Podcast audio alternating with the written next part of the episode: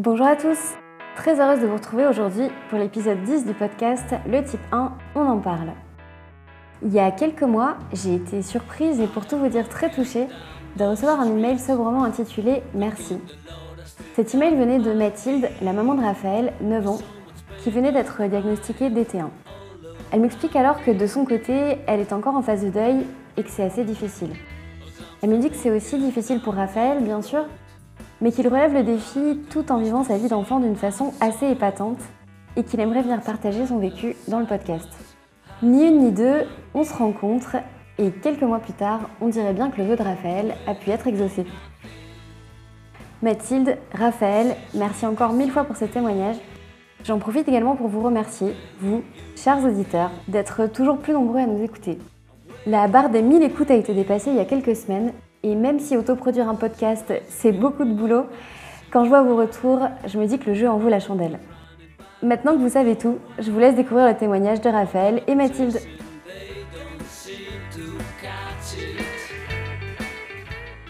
Bonjour Mathilde, bonjour Raphaël. Bonjour Claire. Bonjour Claire. Ben, je suis ravie qu'on soit euh, tous les trois aujourd'hui pour pouvoir parler bah, de diabète de type 1 et puis euh, bah, Raphaël en l'occurrence euh, du, du, tien qui a fait son entrée dans, dans ta vie il n'y a pas très longtemps. Est-ce que tu veux commencer par nous raconter un petit peu comment tout ça s'est passé pour toi, comment, comment tout ça est arrivé dans ta vie? Oui, bien. Euh, Commence bah, par quand déjà? bah, Ça s'est passé le lundi 13 mars. 14 mars. 14 mars, le lundi 14 mars. Euh, le matin, euh, euh, j'ai la nuit, la nuit précédente, je m'étais levée plus que d'habitude parce que le week-end qui, qui, avait, qui, avait, qui venait de se passer, il y avait eu deux anniversaires de suite. Et du coup, il y avait bonbons, coca, enfin bref, la totale, gâteau, voilà. Et le soir, maman, elle avait vu que j'avais deux fois plus maigri et, et du coup, euh, ça, ça, lui a mis encore euh, sur la piste, ça l'a encore plus mise euh, sur la piste. Et le, et le lendemain, le lendemain matin, on m'a dit on va chez le pédiatre pour voir un peu ce que t'as. Parce que c'est bizarre que tu maigrisses, que tu te lèves la nuit. Et, donc, du coup, on y est allé et on a. On, il m'a examiné. donc, sur le trajet, je me suis endormie. Voilà, donc euh, chez le pédiatre, il m'a examiné. Après, je suis descendue faire les prises de sang. Et euh, euh, on est rentré à la maison. Et dix minutes plus tard, on avait les résultats. Et il a dit Venez en urgence à l'hôpital parce que c'est bien diabète de type 1. Et, et du coup, à partir de là, ça a commencé. Et, et à l'hôpital, bah, j'étais pas vraiment là. Donc, je savais pas ce qu'on faisait, je savais pas où j'étais et je savais pas pourquoi j'étais là. Le premier jour, en tout cas. Le premier jour, voilà. Là, les... Et je précise juste parce qu'il a dit 14 mars, mais de cette année, donc euh, ça fait euh, 8 mois à peu près, quoi. Ouais, 14 mars du coup 2022. 2022, voilà. Ouais. Et alors, euh, du coup, Raphaël, tu parles du fait que tu avais maigri, tu disais euh, deux fois plus, qu'il euh, y a eu de nouveau des analyses, etc. Est-ce qu'il il y avait du coup des doutes au départ et puis ensuite ça s'est confirmé ou c'est arrivé plutôt d'un coup pour toi? Non, moi, j'avais des doutes. Je savais très bien que, que, à mon avis, c'était. J'étais presque sûre que, que c'était ça. Donc. Euh, depuis au moins une semaine. Voilà, depuis au moins une ou deux semaines. Et, euh, et, je me souviens, et tout le monde se souvient, toute la famille. Papa et maman étaient là, et, et Roxane aussi. Et, euh, et puis, je venais de me lever trois ou quatre fois pour aller aux toilettes et pour boire. Et là, j'ai dit à maman, bah, j'espère que j'ai pas le diabète parce que Mimi, ma copine, elle a le diabète aussi. Et elle m'a. Je, lui en je lui en ai parlé un tout, tout petit peu, juste pour savoir, euh, voilà, pour être sûr. Et elle m'avait dit, oui, on se lève un peu. Euh, c'est ce que mes parents m'ont dit, en tout cas. Euh. Et voilà, et du coup, bah, j'en ai, j'ai retenu ça. Et, un matin, j'ai dit, j'espère que j'ai pas le diabète parce que je me suis levée trois ou quatre fois. Avec ton cousin aussi, quelques années plus tôt, qui t'avait mis là. Ah oui, ouais. Parce que maman avait dit à mon cousin, j'espère que Non, il y a, il y a quelques années avant, quelques années avant, en fait, on en avait parlé avec son cousin et il avait retenu les signes. Et il dit que cette conversation avait été marquée dans sa tête, que c'était au moins 3-4 ans avant, il avait entendu cette histoire de boire, de beaucoup faire pipi, etc.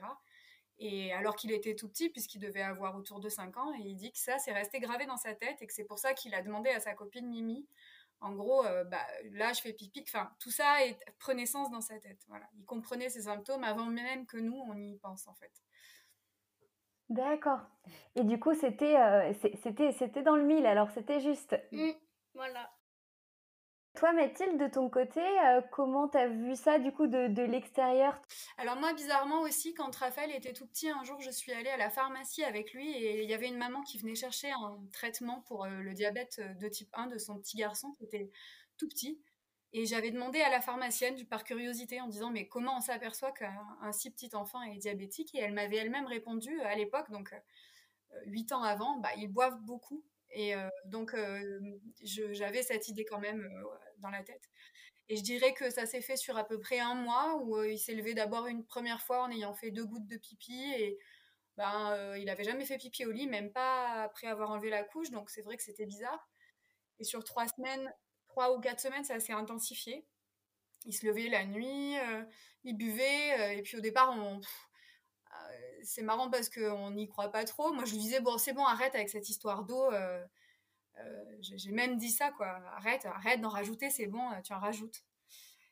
En fait, euh, ce qui m'a mis la puce à l'oreille, c'est quand lui a, dit ça, a dit j'espère que je ne suis pas diabétique, et où j'ai eu la bonne idée de lui répondre euh, bah, si c'est le cas, on fera face, mais on va attendre de voir comment les choses évoluent. De pas dire mais non, bien sûr, c'est pas ça, parce que je pense que ça aurait été pas bon pour lui. Et puis, ce fameux week-end où il y a eu l'anniversaire, effectivement, il, a, il, il s'est déshabillé pour se doucher. Et là, j'ai, vu un enfant squelettique, quoi. Vraiment squelettique. Et, et je sais pas pourquoi, mais j'avais, j'avais pas pris conscience à ce point-là avant, quoi. Donc, c'était un samedi soir et j'ai envoyé un mail au pédiatre qui m'a répondu Franchement, je le salue. Si un jour il écoute ce, podcast, je lui dis merci parce que le dimanche après-midi à 13h, il me répondait c'est une urgence vitale, venez à mon cabinet demain matin. Et, euh, on y est allé et il a été super parce qu'effectivement, on, en reparlera peut-être après, mais euh, il y a des diagnostics qui sont posés euh, sur des périodes de temps bien plus longues et, et qui, qui conduisent les enfants à l'hôpital dans un état bien pire que celui qui était celui de Raphaël le jour où il est arrivé. Moi, j'arrive à marcher, j'arrive à parler, En fait, euh, Raphaël était en, en pleine forme. Ah, si on le regardait vivre, il continuait de vivre et en fait, il a forcé. Voilà. Il a forcé, forcé, forcé pendant cette dernière semaine. Euh, et quand euh, on l'a mis dans la voiture pour aller chez le pédiatre, il s'est endormi et à partir de là, il s'est plus, il a lâché en fait. Il a comme s'il nous avait refilé le le bébé il s'est juste endormi, mais on n'a pas eu ni de réanimation, ni de de soins intensifs, euh, ni de. Voilà, euh, il a été euh, réhydraté, mis sous insuline, et puis à partir de là, c'était parti, mais on a eu beaucoup de chance, quoi. Beaucoup, beaucoup, beaucoup de chance dans le diagnostic. Oui, de la chance dans le, dans le, le, malheur de la situation, finalement, ça aurait pu être pire, quoi. Exactement. Et du coup, je, Raphaël a dit que ce premier jour à l'hôpital, il n'était il pas trop là. Je crois qu'en fait, il a, c'était vraiment ça, quoi. Il a lâché comme s'il avait, il avait arrêté de se battre, de lutter, quoi. Ça y est, il était enfin pris en charge. Oui, oui c'est-à-dire qu'à partir de ce moment-là, on sait que euh, on va s'occuper de nous, qu'on ne se sent pas tout à fait normal, mais qu'au moins ça devrait, voilà, ça devrait se résoudre et on laisse, euh, on laisse les, bah, les personnes qui savent comment s'occuper de nous euh, le faire, quoi. Ouais. Et d'ailleurs, à ce propos, en fait, quand on a parlé, quand on a préparé cet épisode, on avait des pistes euh, sur lesquelles il fallait qu'on réfléchisse et il y avait euh, le thème de l'hospitalisation. Et euh, Raphaël a, dit, donc il a, il a parlé de ce premier jour et après, il a, il a dit, je te laisse peut-être revenir, je ne sais pas si on peut aborder cette période d'hospitalisation maintenant. Oui, ouais, bien sûr. Ouais. Alors en gros, il a, donc je te laisse regarder ce que tu avais dit. Bah, Lui, il dit fait, les, les, enfin, le, le début du deuxième jour, j'étais encore dans la phase du déni. Je me suis dit pourquoi je suis là, comment je suis là? Et, et après, euh, l'après-midi, on a fait des cours euh, avec la diabétologue. Et le troisième jour, euh, c'était le paradis. Les repas, ils étaient super bons. Je passais mes journées à faire de l'origami parce que j'adore l'origami. Et le soir, je regardais des films avec papa et maman et, et voilà. Ça faisait comme un peu euh, comme si il était malade, mais que c'était pas trop le sujet. C'était assez particulier. Ça faisait vraiment déni. Ouais. Quand il dit déni, c'est assez, euh, assez, assez vrai. Il y avait, euh, c'était une bulle, quoi. On s'occupait beaucoup de lui. Il y avait des moments durs. euh, la pose du capteur, il était fatigué, il était, mais comme s'il y avait une, sorte de bulle, voilà. Et, il, parle de la, de, de, de, la fin de cette phase de déni au retour à la maison où là, il- la tristesse a, a pris le dessus beaucoup. ouais. Ok. Oui, donc au début, ça a été euh, finalement un, un peu dur euh, pour, pour toi, mais assez, ça a été assez court finalement, en fait, c'est ça? Ou alors tu dirais que euh, il y a eu comme un petit soleil au milieu du nuage, mais le nuage est quand même resté plus longtemps? Comment tu, comment tu décrirais ça? Oui, il y a eu, il y a eu un, un moment de soleil et euh, en rentrant à la maison, le nuage il est revenu deux fois plus fort. Et là, Et alors justement, qu'est-ce qui, euh, qu'est-ce qui faisait qu'à la maison, euh, d'un coup, ça devenait ben, plus, euh, ouais, plus difficile en fait qu'à l'hôpital? Qu'est-ce qui faisait que c'était aussi différent? Bah en fait, il y avait les, les repas d'abord. La principale cause, c'était les repas. Parce que avant, on savait pas que j'étais très, que je réagissais très fort à l'insuline, donc je faisais ma dose et je mangeais ce que je devais manger. C'était pas ah bah tiens, je vais compléter par quelque chose. Non, c'est je fais mon insuline, je mange ce que je dois manger. Et on était très stress, très strict et très stressé avec ça. Et, euh, et ça a fini par causer des, des ennuis. Je, me- souviens un repas où je m'étais euh, écœurée à deux doigts de vomir, euh, stressée. J'avais dû aller faire un tour dehors pour euh, me calmer, me déstresser, voilà. Parce que j'avais surchauffé, c'est comme si j'avais surchauffé. Je, je m'étais complètement écœurée en, en ayant tout mangé. euh. Et puis parce qu'en fait, on était euh, sur les doses de l'hôpital et on était au gramme près. Et en fait, euh, quand il est rentré à la maison, tout s'est décalé, les doses ont drastiquement réduit. Vraiment, c'était hyper, euh, c'était des toutes petites doses. Donc plus rien ne correspondait. Il était sans arrêt en hypo, tout le temps, des très On grosses a, eu, on a eu une période de 2-3 semaines où on n'avait pas du tout d'insuline pour chaque repas. Pas, pas, pas même, même pas 0,5. Rien. En fait, quand, pendant que tu étais à l'hôpital, euh, tu devais te faire beaucoup plus d'insuline et tu faisais pas pour autant plus d'hypo, mais du coup, à la maison, c'était tout l'inverse, alors c'est ça? Mm. Et alors, qu'est-ce qui, euh, qu'est-ce qui était différent? Est-ce que tu bougeais plus peut-être quand tu étais à la maison? Est-ce que tu mangeais moins de glucides? Est-ce que, euh, tu sais? Oui, à la maison, je mangeais moins de glucides et je bougeais plus parce que après, j'ai repris le, tennis, j'ai repris euh, l'équitation, j'ai repris euh, l'école, la moto, le vélo, enfin bref, toutes mes activités quoi. Et euh, du coup, bah, le, ça, ça a fait réagir tout le corps et du coup, on a vraiment baissé d'un coup les, doses. Et alors, est-ce que les doses, vous les avez baissées proportionnellement aux glucides que vous mangiez en moins?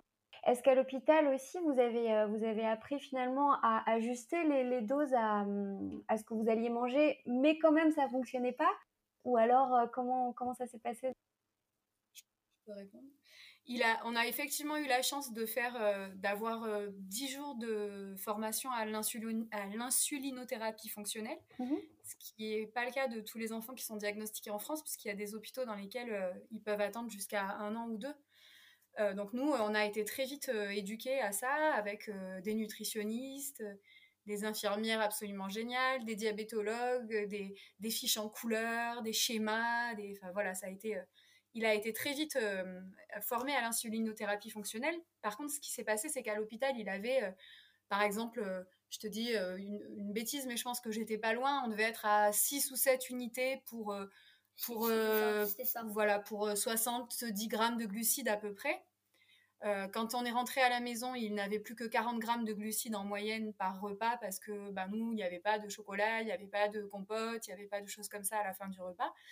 Mais quand bien même, c'était pas proportionnel. En fait, c'est comme si son corps, c'est comme si son pancréas avait repris. Donc, au départ, on nous a dit c'est une lune de miel, sauf que c'était une lune de miel énorme. Énorme, voilà. On est, on est passé de, de cette unité à, à 1 ou 0,5 et encore aujourd'hui, 8 mois et après. justement, après, on est passé à 0,0. Après, on est passé à 0 et on n'avait plus que 0,5 de basal. À un moment donné, on avait 0,5 de basal plus 0 d'unité, euh, enfin, Et on a failli passer à 0 de lente. Mm. Failli à 2 Et même ça, il arrivait à faire des hypoglycémies. Alors là, aujourd'hui, on est à 4 de basal et euh, on est une, unité, à peu près une unité par repas, toujours au bout de 8 mois. Quoi. Mais ça, euh, ça, a changé en sortant de l'hôpital. C'était, euh, ça a été terrible parce que du coup, quand il a préparé sa petite fiche, quand on lui a parlé de retour à la maison, le premier mot qu'il a dit, c'était tristesse. Il a, je lis hein, ce que tu as écrit, mmh. parce que toute la vie était pareille sauf lui. Et ça, plus le fait de se sentir en hypoglycémie tout le temps, ça a été une période, le retour à la maison, vraiment très très dur. Et puis, il n'y avait plus le cocon de l'hôpital, euh, il n'y avait plus toutes ces gentilles dames qui étaient autour de nous et qui ont été des anges gardiens pendant dix jours. Euh, on était seuls euh, face à nos calculs et on s'est dit à ce moment-là, tous, je crois, bah, c'est à vie, ça y est, c'est fini, c'est à vie, quoi. Et, on est rentré dans cette phase du deuil qui est plus la tristesse que il y avait plus de déni là. On, a bien compris que c'était fini, que ce serait tout le temps, mais il y avait beaucoup de tristesse et surtout, je pense que ça aidait pas parce qu'on était perdu par rapport à ce qui se passait à l'hôpital. C'était terrible quoi. C'était plus les mêmes doses, c'était plus la, même, c'était plus la même manière d'agir. De, oui, c'est vrai qu'il y a beaucoup de choses qui ont, qui ont changé. Et, euh, et puis, c'est vrai que normalement, le, le fait d'utiliser les ratios en thérapie fonctionnelle, bah, ça permet justement de, de, se dire que quelle que soit la quantité de glucides, bah, du coup, on sait gérer. Mais c'est vrai que là, euh, il y a eu tellement de paramètres qui changeaient, aussi l'activité physique, etc. Et peut-être d'autres choses qu'on ne maîtrise pas forcément. En fait, on a des variables, on n'a pas de variable d'ajustement, du coup. Euh, si tu veux, quand tu, quand tu as une unité ou une unité et demie par repas, euh, si derrière il fait beaucoup de sport, bah, tu retires l'insuline, tu n'as pas d'autre choix en fait. Tu peux pas, euh, quand tu as 7 ou 8 unités, tu peux dire bah, je tombe à 6 ou je tombe à 5. Mais là, on, passe, on est obligé de passer d'un extrême à l'autre. On a beaucoup de mal à, à, équilibrer. Enfin, nous, nous, on dit ça après, les médecins sont contents parce qu'il a une super hémoglobine glyquée pour le moment, donc on doit bien finir par y arriver. Mais nous, cette variable d'ajustement de l'insuline, elle est très dure en fait à, comme elle, on n'en a pas quoi, on n'a pas de variable d'ajustement. C'est soit une, soit rien. Et que ce soit 40 ou 60 grammes de glucides. Et alors, pour le coup, s'il tombe en dessous de 40 de glucides, là, euh, c'est vraiment, vraiment très dur à, gérer. Quoi. Et alors, euh, imaginons que justement, dans la variable d'ajustement, donc si c'est soit 1, soit 0, imaginons que ça soit 0, un repas avec 40 grammes de glucides, ça, ça donne quoi en général? Ça monte jusqu'à jusqu'à où les hyper, par exemple? Alors au départ, euh, ça montait euh, 250 et ça redescendait tout seul. Et euh, là, maintenant, les hyper, par exemple, de la nuit, elles montent jusqu'à 400 et quelques. Donc là, on, est face à de vrais hyper maintenant, ça y est. On a des vrais hyper, euh, mais malheureusement, autant on, met une unité d'insuline, enfin 0,5 de plus, et c'est plus des hyper, mais c'est 4 hypos dans la nuit. quoi. Et alors justement, c'est ouais, c'est très, enfin c'est très déstabilisant et puis en effet, on c'est impossible de savoir du coup quoi faire. Et est-ce que c'est en lien avec le fait que bah, vous m'aviez parlé d'un diagnostic du coup pas forcément de diabète de type 1, mais peut-être de diabète lent? Est-ce que où est-ce que ça en est à ce niveau-là? Alors, ça y est, on a eu tous nos résultats. Donc il a bien un diabète, il, il a bien une prédisposition. Ah, tiens, il a bien une prédisposition euh, génétique. Euh, ils ont testé deux gènes et quatre allèles, et il y a trois allèles euh, positifs, enfin prédisposants au diabète de type 1. Et là, on vient d'avoir le retour d'une. La première série d'anticorps était revenue négative, et là, ça y est, il a bien des anticorps. Donc, on est bien sur un diabète de type 1. pas le diabète LADA, qui est le diabète lent défini par la science, qui est un diabète qui se déclare à l'âge adulte mais par contre, qui pourrait être une forme de, diabète de type lent euh, autre, autre, où en fait, il va avoir besoin jusqu'à l'adolescence de très très peu d'insuline, euh, vu euh, ben, les, mesures diététiques mises en place, le sport et sa, sensibilité à l'insuline. Il est possible que ce soit simplement ça, quoi. Quelqu'un qui réagit un peu de manière particulière. On l'a pris très tôt. c'est vrai qu'il a un, mode de vie quand même très sain. Et, ça, que ça a été mis en place tout de suite, aurait peut-être préservé un peu les dernières cellules qui restaient. Et ça, nous donnerait un, laps de temps un peu plus long sans avoir des. Mais on est incapable de savoir combien de temps. Quoi. D'accord. Voilà. Mais par contre, ça y est, on sait que c'est bien un vrai diabète de type 1, euh, insulino-dépendant. Euh, bah, il n'y a plus de doute sur le diagnostic du tout. Ok. Bon, au moins, c'est déjà, euh, c'est quand même le maximum d'éléments de certitude qu'on peut avoir. C'est quand même déjà, ça aide, quoi. Mmh. Euh, et du coup, par rapport à ce diagnostic, mais en même temps, le fait que bah, dans les faits, ça soit très très difficile d'ajuster les, doses, euh, par rapport à ça, qu'est-ce que, qu'est-ce que vous disent le, ou les diabétos pour l'instant? Qu'est-ce qu'ils vous conseillent en tout cas en termes bah, de dose d'insuline déjà euh? Alors, ils, nous, ils sont. alors, je, vais le dire sans. Comment dire sans bah, je vais le dire euh, simplement, ils nous, ils nous, disent bravo parce que ben, c'est difficile de gérer. Alors en même temps, c'est une chance parce qu'il n'y a pas beaucoup d'insuline, c'est vrai. Et en même temps, ben, c'est vrai que du coup, les variables d'ajustement, il faut aller les trouver ailleurs. Donc, euh, et puis, il faut avoir sacrément de patience et de courage parce que c'est très décourageant en fait. C'est d'une heure à l'autre. Il n'y a, pas, a pas une heure qui se passe comme celle d'avant. quoi. On parle même pas de période de 2-3 jours. Si, par exemple, il peut y avoir euh, deux, trois jours d'hyper la nuit, mais là encore, euh, euh, une nuit, on va corriger, ça va descendre. Une nuit, on va corriger, ça va pas descendre. Enfin voilà, c'est chaque jour en fait est une nouvelle journée. Donc les diabétos, ils nous disent plus rien. Ils nous disent, bah, vous gérez. Il a, il a une bonne hémoglobine glyquée. il a l'air équilibré, pas trop angoissé non plus parce que c'est quand même toujours un équilibre difficile à trouver. Euh, il a l'air de, de, vivre plutôt correctement et d'être plutôt heureux.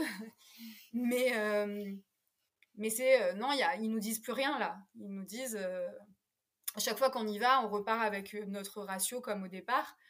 Mais bah, comme il est valable deux heures, et puis c'est 1 ou 1,5 ou 0,5, ou voilà, donc on fait un peu. ce que je trouve hyper intéressant, moi, c'est la manière dont Raphaël gère ça. Et en fait, c'est comme si c'était devenu intuitif pour lui. C'est-à-dire que maintenant, il sait euh, à peu près combien s'injecter, quoi. Et d'ailleurs, euh, euh, autant il y a des fois où, moi j'interviens, ou son papa intervient, en disant bah, Tu es sûr qu'il faudrait pas faire un peu plus ou un peu moins? Et en général, les fois où il, lâche et il nous suit, on s'est trompé, quoi. Alors, ben, justement, Raphaël, toi, qu'est-ce que Qu'est-ce que tu penses de, tout ça? Qu'est-ce que ça te, qu'est-ce que ça te fait, hein, le fait que ça soit si difficile de, bah, d'anticiper? Et puis comment tu, comment tu te débrouilles finalement pour que ça marche euh, finalement assez bien? Bah déjà il y a les tests et donc on voit, euh, on fait et puis on, voit et, si ça marche pas, bah, on ajuste. Et, euh, et aussi il y a la confiance. Il faut avoir confiance par exemple, la, il faut avoir confiance. Euh, euh, il faut avoir confiance en, soi et il faut, il faut se dire euh, bah tu peux pas tu peux pas faire 15 parce que évidemment qu'après tu vas être en hypo mais tu peux pas faire 0,5 en ce moment on est plus à une une et demie pour corriger avec les grosses hyper qu'on a que 0,5 maintenant donc tu peux pas faire 0,5 parce que sinon ça va ça va rien faire donc il faut savoir trouver le, juste milieu et, voilà. Et il a réaccepté de se corriger la nuit parce que pendant un moment, il voulait plus. On est toujours au stylo, nous. Vas-y, ouais. Du coup, on est toujours au stylo parce que pour l'instant, la pompe, euh, je veux pas. Et, euh, et du coup, comme on est encore au stylo, on n'a pas les 06, 07, 08. Et on peut corriger la nuit surtout. Et on peut, on peut, corriger, la, on peut corriger la nuit. Et, euh, et, euh, et, avant, je voulais plus me piquer la nuit. Mais comme je veux pas, comme je veux pas passer à la pompe, c'est un vrai problème du coup, parce que si, si, si je veux pas me piquer, bah, ça veut dire qu'on corrige pas. Donc euh, voilà. Faut... Donc il vient de changer d'avis. Voilà. Là, on a rechangé d'avis. Parce qu'après, je me rendais compte que j'étais mal, je déteste les hyper. je déteste les hyper. Ah, attends. Voilà. Et euh, je, je déteste les hyper, je déteste être en hyper parce que du coup je suis fatiguée, j'ai soif, j'ai envie d'aller aux toilettes. Et, euh, et puis surtout, bah, j'ai un gros coup de mou, je suis fatiguée. Et voilà. Mais par contre, euh, du coup, euh, du côté parent, euh, bah, ça nécessite qu'à une heure ou minuit ou une heure, on soit toujours debout. Déjà pour aller le scanner, puisqu'il est encore au freestyle. Voilà. Et puis pour, pour le convaincre de se piquer si on est trop haut. Et en fait, même si en soi il est d'accord, à, à une heure du matin, il est rarement d'accord en fait. Et alors, Donc. pourquoi justement, euh, pourquoi c'est pas pareil pour toi, Raphaël, de te piquer la nuit ou de te piquer le jour? Bah, disons que le jour, je ne dors pas, donc euh, je suis éveillée et, et alors que la nuit, par exemple, je dors et j'ai envie de dormir parce qu'en général, euh, moi, je rêve beaucoup. Donc, euh, et d'ailleurs, pas tout le temps la nuit, ça pose problème à l'école. Bon, ça, ce sera, ce sera un secret. Du coup, je rêve euh, la nuit et j'ai parce que euh, si on me réveille pendant que je rêve, bah ça arrive presque à toutes les personnes. Quand on fait un rêve et qu'on est interrompu, après on ne peut plus le retrouver et continuer. Ah oui, Et donc je veux rester endormie pour continuer à rêver. d'accord. Bon, mais finalement, euh, tu préfères euh, te dire que parfois tu vas quand même int- interrompre un rêve, mais que tu devras pas avoir euh, une pompe à insuline. Euh, du coup, tu t'es dit, bon, je fais une concession, alors c'est ça? Mm. Et t'es content de, de comment ça se passe finalement? Oui. Alors, sachant que euh, vu que même le capteur ne suit pas, euh, Donc, ça- le freestyle c'est horrible. le horrible. freestyle est c'est terrible. On a des écarts de Là, là en ce moment c'est 30. entre 100 et 30 entre 100 et 30 en, en moyenne sur chaque euh, scan. sur chaque scan et voilà. Donc euh, en fait, on nous a pre- prescrit le Dexcom. Donc on est réhospitalisé pour changer parce que c'est tellement c'est dur pas que pour nous, c'est même dur pour la technologie. Donc euh, on va passer au Dexcom. Et en fait, suite à ça, euh, la pompe commence à être envisagée. Euh, mais on- ce serait une hospitalisation à Pâques, donc ça va lui laisser le temps à lui de réfléchir. Il veut pas de tubulure, mais d'ici là, il y aura peut-être des pompes un peu plus performantes sans tubulure qui seront sorties. Bah, l'omnipode Dash, c'est celui que je veux, mais je voudrais un plus petit, sauf que c'est pas possible. Voilà, ça, cette, cette idée d'avoir autre chose sur la peau, pour le moment, c'est dur pour lui. Mais euh, c'est vrai que bah, déjà, le, Dexcom, ça va nous éviter de nous lever la nuit pour le scanner, déjà, ce qui est bien, parce que comme le, le freestyle a une mémoire euh, euh, limitée, si on le scanne pas la nuit, on n'a pas euh, ce qui s'est passé pendant la nuit. Donc, ne serait-ce que pour les données pour le diabétologue, il faut qu'on se lève. C'est pas juste obsessionnel de notre part. C'est sinon on a un gros trou pendant la nuit. Et puis être sûr qu'il n'est pas à 4 grammes. Donc, mais et c'est vrai que j'avoue que petit à petit, on commence à se dire, ben, si la nuit on a juste à appuyer sur un téléphone pour envoyer un peu d'insuline, bah, ce sera peut-être pas mal. Euh, euh, L'entrée en sixième, si on n'est pas obligé de se piquer toutes les deux minutes, euh, bah, ce sera pas mal aussi. Voilà, il est quand même en train de cheminer, je crois, et nous, on, moi, je veux pas pousser, mais j'ai quand même euh, voilà, mon mot à dire parce qu'on est quand même beaucoup partie prenante de toute la gestion et de la charge mentale. Et moi, j'avoue que s'il pouvait être sous pompe, ça, ça nous faciliterait quand même beaucoup la vie. Euh, même si euh, en étant sous pompe, on peut devenir pancréas artificiel de son enfant, puisqu'on peut régler par, par heure, par deux heures. Par, voilà. Donc il faut arriver du côté parental à, à, à s'alléger un peu et à, et à être un peu euh, fataliste en se disant qu'on peut pas faire, euh, on peut pas avoir une glycémie parfaite euh, et, on peut pas être tout le temps dessus, c'est pas possible. Je crois que ça c'est un des dangers quand même quand on passe à la pompe pour les parents, c'est d'être euh, hyper interventionniste. Et, euh, mais voilà, un, juste milieu à trouver dans tout ça et euh, peut-être d'ici pas qu'on aura cheminé euh, et on risque on risque peut-être de passer à la pompe, ouais, parce que ça risque d'être quand même plus simple, ne serait-ce que pour l'école après, euh, pas pour le collège, puisqu'il va rentrer au collège. voilà. Oui. Et toi, Raphaël, pour l'instant, t'en, t'en penses quoi quand tu penses à la pompe? Qu'est-ce que tu te dis? Bah, je me dis qu'il y aura un tube, ou alors que ça va être un gros boîtier, Et euh, je me dis que bah, il faut le changer tous les 3 jours au lieu de tous les 15 jours ou 10 jours. Donc euh, bah, c'est un peu dur à accepter qu'on va me planter un truc dans la peau tous les 3 jours ou tous les 10 jours et ou tous les 7 jours pardon.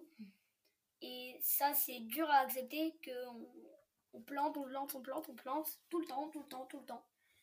Et ça c'est dur à se dire et du coup, pour l'instant, moi, non, je veux pas la pompe. D'accord. Et par rapport au sport, est-ce que, euh, euh, comme toi, tu fais beaucoup de, sport, c'est vrai que la question parfois se, se, pose aussi par rapport à la pompe. Est-ce que ça, vous avez, vous avez pu en parler avec les médecins? Est-ce qu'ils vous ont plutôt euh, rassuré, conseillé, déconseillé? Voilà, qu'est-ce qu'ils vous ont dit par rapport à ça? Ils nous ont dit bah, euh, je sais pas maman, mais euh, ils nous ont dit de faire moins d'insuline, par exemple.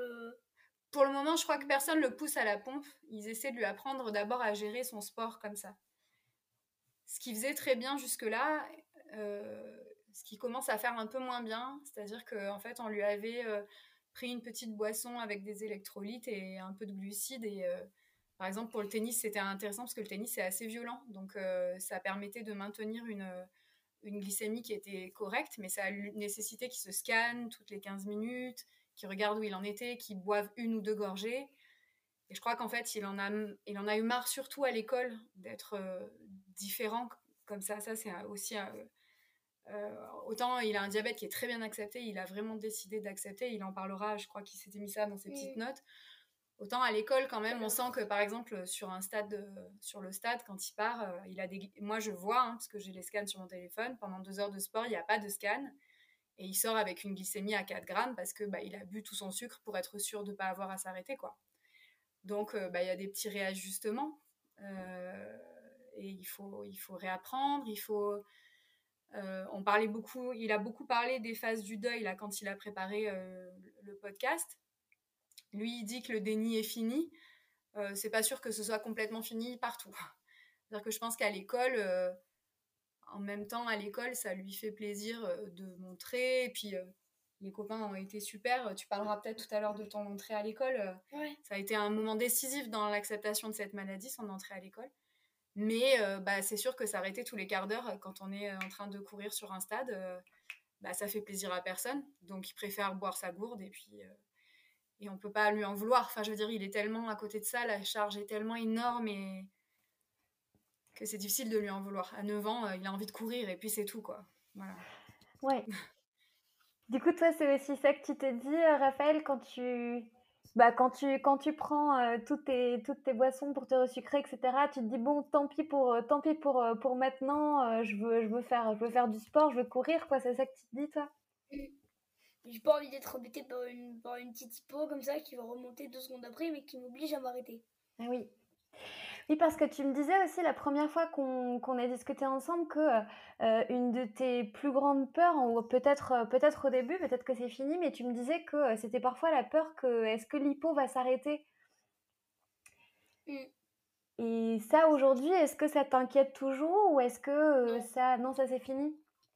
Non, euh, je me souviens une seule hypo qui a pris vraiment beaucoup de temps à remonter. C'était au bout de 3 ou 4 sucrages avec collation et ça voulait pas remonter. J'étais à 50 et à la fin j'étais à 60 au dextro, donc j'étais vraiment en hypo. Et enfin, euh, vraiment, on n'en sait rien parce que c'est pas sûr que. T'étais pas, pas, bien en tout cas. Voilà, j'étais pas bien du tout. Et au bout de 4 ou 5 resucrages, ça a fini à remonter à 80 ou 100, je me souviens plus exactement. Mais est-ce que ça te fait encore peur? Non, non plus du tout. Parce que c'est réarrivé à l'école, là, qu'il y en ait une qui ait mis euh, deux, deux, deux, deux ou trois resucrages. Et en fait, il, il a, tu vois, là, par exemple, un autre exemple, en fait, il l'a dit à personne. Il s'est resucré, du coup, il était perdu. Du coup, euh, comme euh, il était un peu perdu, il s'est fait reprendre par la maîtresse et il n'a même pas pu dire je voudrais descendre à l'infirmerie. Il n'a pas pu. Donc lui, il s'est resucré et il a, il a appelé personne. Donc, euh, alors est-ce que c'est sûr qu'on vise l'autonomie et en même temps, ben il y a aussi ce truc de dire je me resucre tranquille, je dis à personne, je, de toute façon je suis perdue et je je veux pas que ça se voit, quoi. J'ai l'impression qu'à l'école, il y a un peu de ça quand même. Ok, oui. Oui, c'est ce que tu disais par rapport au fait que est-ce qu'il y avait encore un petit peu de déni ou pas. du coup, parfois, ouais, Moi, je trouve qu'il a pas la même attitude, effectivement, à l'école et, et, à la maison, c'est sûr. Et alors, bah, justement, tu, tu m'avais aussi raconté ton, ton retour à l'école la première fois qu'on avait discuté ensemble, et tu avais plein de choses intéressantes à raconter. Est-ce que tu veux nous, est-ce que tu veux nous en parler? Oui, moi je veux bien. Bah, je me souviens au tout début, quand on est arrivé sur le parking de l'école, l'alarme venait de retentir, l'alarme glucose bas. Et, euh, et à ce moment-là, j'avais pris deux resucrages. Non, il a, en fait, la, la vérité, t'as pas voulu. Si. Ah, oui. si, j'ai. Oui, t'as pas voulu. En fait, j'ai fait une hypo, et en même temps, je voulais pas aller à l'école. Donc là, là, il y avait double cause. Et il y avait l'ophtalmo, c'est une amie de maman, euh, l'ophtalmo. Voilà, euh, C'est une amie qui est ophtalmo, mais c'est une amie. et, et elle m'a dit, allez, courage, tu, tu vas le faire. Et après, euh, il y a Martine, mon infirmière mobile, qui est venue euh, m'accompagner pour expliquer aux copains et à la maîtresse ce que c'était euh, le diabète. Et à ce moment-là. Donc il a fini par sortir de la voiture et à se rendre dans l'école et à se resucrer. Parce que voilà, je coupe. Je ne voulais pas. Au début, il voulait pas sortir, il voulait pas se resucrer. Donc on était bloqué sur le parking et on n'avait plus de solution. Donc merci à mon ami d'avoir passé presque 20 minutes à, à, le convaincre de se resucrer, parce que sinon on finissait à l'hôpital. Et, euh, et, voilà. Et après, il rentre dans la classe. Vas-y. Après, je rentre dans la classe et du coup, il y a papa, maman et, ma, et mon infirmière mobile, Martine, qui arrivent dans la classe. Et là, je commence à raconter ce que c'est le capteur, la glycémie, les symptômes d'hypoglycémie, les, les, hyperglycémies, les hypoglycémies. Enfin bref, toutes les bases euh, du diabète, en gros. Et, euh, et puis là, d'un coup, je vois la maîtresse qui se met à pleurer, maman qui est émue les copains, ils étaient comme ça. Alors là, on, on verra pas ton expression, mais euh, ils ouvraient grand les yeux et grand la bouche, quoi. ils étaient bouche Ils étaient complètement bouche Puis il y en a, ils ont posé, ils ont posé euh, 15 000 questions euh, à la minute. C'était incroyable. Il y avait toute la classe qui levait la main pour poser des questions et, et c'était drôle parce que il y avait une je me souviens de mon pire ennemi. Maintenant, il est en cycle 3, il a changé de classe. Et euh, mon pire ennemi. Ouais. il est, c'était mon pire ennemi. Et, euh, et quand j'ai dit qui voudrait bien m'accompagner à la cantine pour manger, et ben, ça a été un des premiers à, lever la main. Et, euh, et à, partir de là, ça a été. je dirais pas, je dirais pas mon ami, mais ça a été. j'ai compris qu'il était qu'au fond il n'était pas méchant, qu'il était euh, sympa, que euh, voilà, mais c'était c'est pas devenu mon ami. Ça a créé même des jolies choses, c'est-à-dire que même cette petite résistance où il avait, comme il avait sauté une classe, il s'était fait copain quasiment avec tout le monde, mais il y en avait encore un ou deux avec qui c'était un peu difficile. Et le diabète a rapproché Raphaël de ces enfants-là. Alors, ils sont effectivement pas devenus meilleurs amis, mais des petites attentions. Euh, est-ce que ça va t'es tout pâle, est-ce que tu as besoin de quelque chose? Euh, ce, petit garçon avec qui c'était pas la grande folie, euh, bah, ça a détendu les liens, quoi, alors que qui aurait cru en fait. Et est-ce qu'il t'a dit pourquoi, bah, justement, pourquoi finalement il avait décidé de faire un pas vers toi, de venir avec toi à la cantine par exemple ce jour-là? À mon avis, c'était pour manger avant. Peut-être. À mon avis, à mon avis, c'était aussi pour manger avec moi, pour euh, savoir ce que c'était, parce que je l'avais, je leur avais expliqué euh, le passage à l'infirmerie, que, que j'allais me piquer, que j'allais contrôler ma glycémie. Euh, et je pense qu'ils ont été touchés par, par ça. Et du coup, je pense qu'il y a aussi un peu, un peu de ça. Et il y a une question, y a une, la maîtresse à la fin t'a dit, Raphaël, est-ce que tu avais une peur avant d'entrer dans l'école? Dans la classe et tu as répondu. Tu te souviens de ce que tu as dit? Tu as dit, as dit quoi? J'avais peur que vous soyez. Ah oui, j'avais peur que vous soyez. Euh, que vous vouliez plus jouer avec moi. Ouais, ou un truc comme ça. Vous vouliez plus euh, jouer avec moi parce que vous me croyez trop fragile, que, que, qu'ils se moquent de moi et au final, ça a été totalement l'inverse. Ils faisaient attention à moi, ils m'acceptaient dans tous leurs jeux et, et voilà. Mais c'est bien qu'il ait pu dire ça. Moi, j'ai trouvé génial qu'il ait pu dire à toute cette classe, bah, j'avais peur avant d'entrer ici parce que j'avais peur que ça change nos relations. Et euh, Alors nous, on est arrivé à, l'école avec euh, une liste de grands sportifs qui avaient cette maladie euh, pour essayer de... Le numéro 1 mondial de tennis. Le numéro 2 mondial de tennis. On avait parlé de footballeurs. C'est Alexander Zverev, le deuxième mondial de tennis. Ouais. Oui, mais il a partagé d'ailleurs il n'y a pas très longtemps un article où il explique que, euh, ben, que c'est pas facile, quoi, que c'est encore plus difficile que pour les autres euh, sportifs de haut niveau euh, de plein de façons et que pour le coup, les autres sportifs sont pas toujours aussi sympas que, que tes copains d'école avec lui. Mais, mais bon, comme quoi, ça, ouais, c'est jamais impossible. Il est quand même numéro 2 mondial, quoi. Donc ça, ça a développé, ouais. Oui, et puis ça, c'est vrai que c'est un autre euh, sujet, mais je pense qu'aussi chez plein de personnes, ça développe euh, peut-être plus de force que de, que de faiblesse, au contraire. Ça a été mon cas d'ailleurs. Et je crois que ça a été vraiment à partir de, de, cette rentrée à l'école. Moi, je le date de cette rentrée à l'école où il a décidé que, bah, que ça y est, il acceptait, quoi. Qu'il acceptait, qu'il en ferait une force. Après, on a écouté pas mal de podcasts, euh, notamment de... Justement sur la JD, notamment sur la JD. Vas-y, et, il y en avait qui. il y en avait qui. Euh, je me souviens d'une seule personne, donc je me souviens plus son prénom, mais je me souviens d'une personne qui n'avait pas accepté le diabète, qui ne vivait toujours pas avec. Euh, à l'instant où elle parlait, elle ne l'avait toujours pas accepté.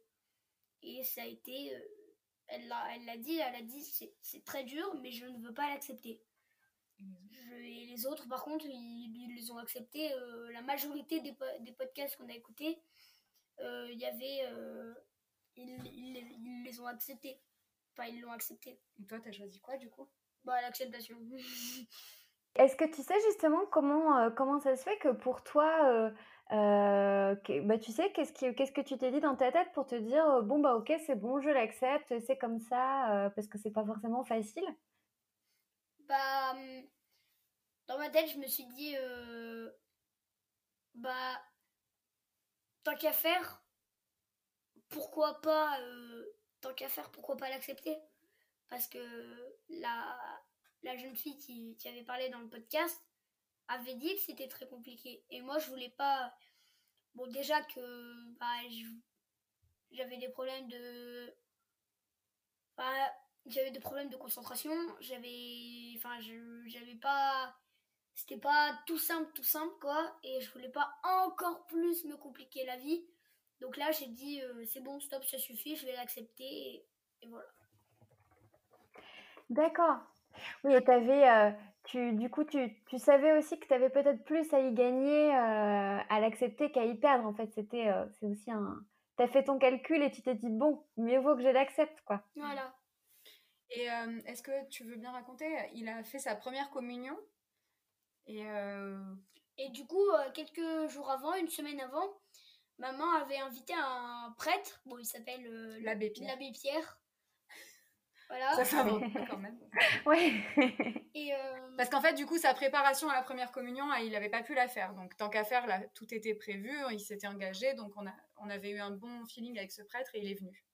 Il est venu. Euh, dans la voiture. Ouais, il est venu manger et dans la voiture, maman m'a dit euh, tant qu'à faire, il y, a un prêtre qui va venir manger. Donc tant qu'à faire, pourquoi pas lui poser des questions, par exemple, euh, pourquoi moi? Enfin, pourquoi c'est pourquoi c'est tombé sur moi et pas sur quelqu'un d'autre? Et, et, moi j'ai répondu à, à maman bah en fait j'ai pas de questions à lui poser parce que on, on, on va finir par mourir tous. Euh, on, finit tous par mourir. Donc, euh, surtout, on, a, il faut vivre la vie comme elle est. Et par exemple, euh, enfin, pas par exemple, il nous a. Enfin, maman m'a dit, justement, enfin, du coup, qu'est-ce que tu aimerais lui poser comme question? Et moi, je lui ai dit, pourquoi. Enfin, on meurt tous, pas forcément de ça, mais on finit tous par mourir. Donc euh, non, je n'ai pas de questions à lui poser parce que on finit tous par mourir. Et en fait, il, a, il m'a dit euh, de ça ou d'autres choses. Et surtout, euh, on a tous notre croix. En fait, c'était pas notre croix. Il a dit on a tous quelque chose. On a tous un problème. Voilà. Peut-être pas le diabète, pas forcément. Mais par exemple, on peut être hyperactif, on peut être sourd, on peut être aveugle. On a tous des problèmes de santé. Personne n'est parfait. Il y a une chance sur mille qu'on soit parfait. Oui, et puis parfois on peut aussi ne pas avoir de problème de santé, mais s'inquiéter de plein d'autres choses, ne pas être heureux pour plein d'autres raisons. Euh. Oui, je suis bien d'accord. Alors moi, je l'ai traduit par en fait, euh, il a, en fait, il était en train de me dire, euh, bah non maman, parce qu'en fait chacun sa croix. je suis pas plus malheureux qu'un. Moi, je l'ai entendu comme ça, quoi. Je suis pas plus malheureux qu'un autre. chacun sa croix et bah moi c'est le diabète et pour quelqu'un d'autre ce sera autre chose et donc je me sens pas, je sens pas plus cette, fois-là, il a, en gros, il disait Je sens pas plus d'injustice. Et c'est vrai qu'il parle pas beaucoup d'injustice, il n'en a pas beaucoup parlé. Ça peut arriver euh, bah, pour des problèmes d'enfants avec euh, des bonbons euh, sur une table ou des gâteaux où là, il dit Ah, c'est pas juste. Mais je trouve que globalement, dans sa vie de tous les jours, l'injustice elle-même, elle n'est pas très présente. Et je suis. Moi, ça me rend heureuse pour lui qu'il le ressente pas comme ça. Et toi, est-ce que c'est des questions qui te, qui te traversaient, qui te traversent? Est-ce que, est que toi, pour le coup, tu as eu peut-être euh, envie, besoin de poser des questions à, à, l'abbé Pierre, du coup? Euh, Non. Alors, c'était, c'était à moi, non? C'était Oui, oui, oui. Non? Ah, Alors, moi, je, suis, j'ai été élevée dans cette religion, mais je ne suis pas forcément croyante. Mais euh, ouais, moi, quand même, j'avoue que pour le moment, je digère. J'ai un peu de mal à. J'ai un peu plus de mal que Raphaël à digérer ça. Et puis parce que je pense qu'il y a toute une dimension de culpabilité. Euh, parce que je l'ai porté, parce que je l'ai nourri, parce que je l'ai soigné, parce que je lui ai donné des médicaments, parce que je l'ai fait vacciner, parce que. Euh, alors, sans, dire que c'est les vaccins ou les médicaments, mais parce qu'en fait, euh, comme on ne connaît pas la cause, elle peut être tellement partout. J'ai fumé. Est-ce que c'est parce que j'ai fumé? Est-ce que c'est parce que j'ai pas mangé bio? Est-ce que c'est parce que. Enfin, je pourrais te donner des dizaines d'exemples comme ça qui réveillent à 3 heures du matin. On, je l'ai porté. Donc. Euh, donc, euh, beaucoup de culpabilité. Et puis, puis parce que quand, euh, quand je vais réveiller mon fils à 2 heures du matin, que je lui fais des piqûres, que le premier dextro marche pas, que le deuxième dextro marche pas, que je suis obligée de repiquer derrière, que je le fais saigner, et ben je ferme la porte de la chambre et je pleure, c'est la vérité. Et je me dis bah pourquoi c'est lui quoi, voilà. Donc euh, voilà, et puis parce que en fait comme euh, je pense que ça c'est c'est un peu tous les parents on préférait que ce soit nous. Vraiment. moi tous les il n'y a pas une journée où je me dis pas euh, s'il fallait prendre dix fois la dose de piqûre, je la prendrais mais qu'on lui enlève quoi. Et en fait, euh, petit à petit, je me rends compte que ça devra passer par, euh, euh, cette phase d'acceptation aussi, de se dire qu'il va que lui, il a décidé d'en faire une force et qu'il faut que je, le, que je le suive là-dedans et que c'est peut-être ça notre, solution, quoi. Voilà. D'en faire une force et de. Même, même sans en faire une force, de vivre avec et de vivre bien à l'instant T, l'instant présent malgré, euh, voilà, on va pas devenir euh, forcément euh, second du tennis mondial, voilà. Mais, mais déjà de vivre bien avec et heureux. non, peut-être premier. Peut-être premier, oui, t'as raison, t'as raison. ben oui. Très belle réponse. voilà, mais, mais, on n'est pas là-dedans, on le, on le surpousse pas, tu vois. Mais juste déjà d'arriver à, voilà, à, se dire que bah, si on arrive à avoir une jolie vie et à faire tout ce qu'on a envie de faire au, jour le, au quotidien, c'est déjà génial, quoi, voilà. Mais je trouve que pour, euh, pour moi, c'est plus peut-être plus long. Raphaël, c'est un enfant, il se souvient plus de sa vie d'avant, là, il dit déjà. Donc, euh, bah... Je me souviens même pas, enfin, je me dis, mais comment j'ai pu mettre à table sans me piquer? Comment C'est. Comment? Alors, moi, je m'en souviens. moi, je m'en souviens. Et est-ce que par rapport à toutes ces, euh, euh, toutes ces émotions, toutes ces questions euh, qui ont peut-être parfois des réponses, parfois pas de réponses, est-ce que tu, tu, trouves tu vois, de l'aide des... Est-ce que tu des... y a des choses qui, peuvent... qui t'aident un petit peu déjà à, à mener ce chemin-là et à t'apaiser un petit peu par rapport à ça Alors, moi, je trouve. Alors, déjà, je trouve que toute la documentation qui nous est envoyée par l'Association des jeunes diabétiques est hyper importante pour moi, en fait. Et, et, je crois que pour le coup, ça, ça, c'est tombé un moment de ma vie où il faut que j'apprenne à, accepter et à lâcher prise sur plein de choses. Et c'est cette maladie qui tombe à ce moment-là, elle m'incite à travailler là-dessus. Donc, euh, on a un suivi euh, avec une psychologue, tant Raphaël que moi.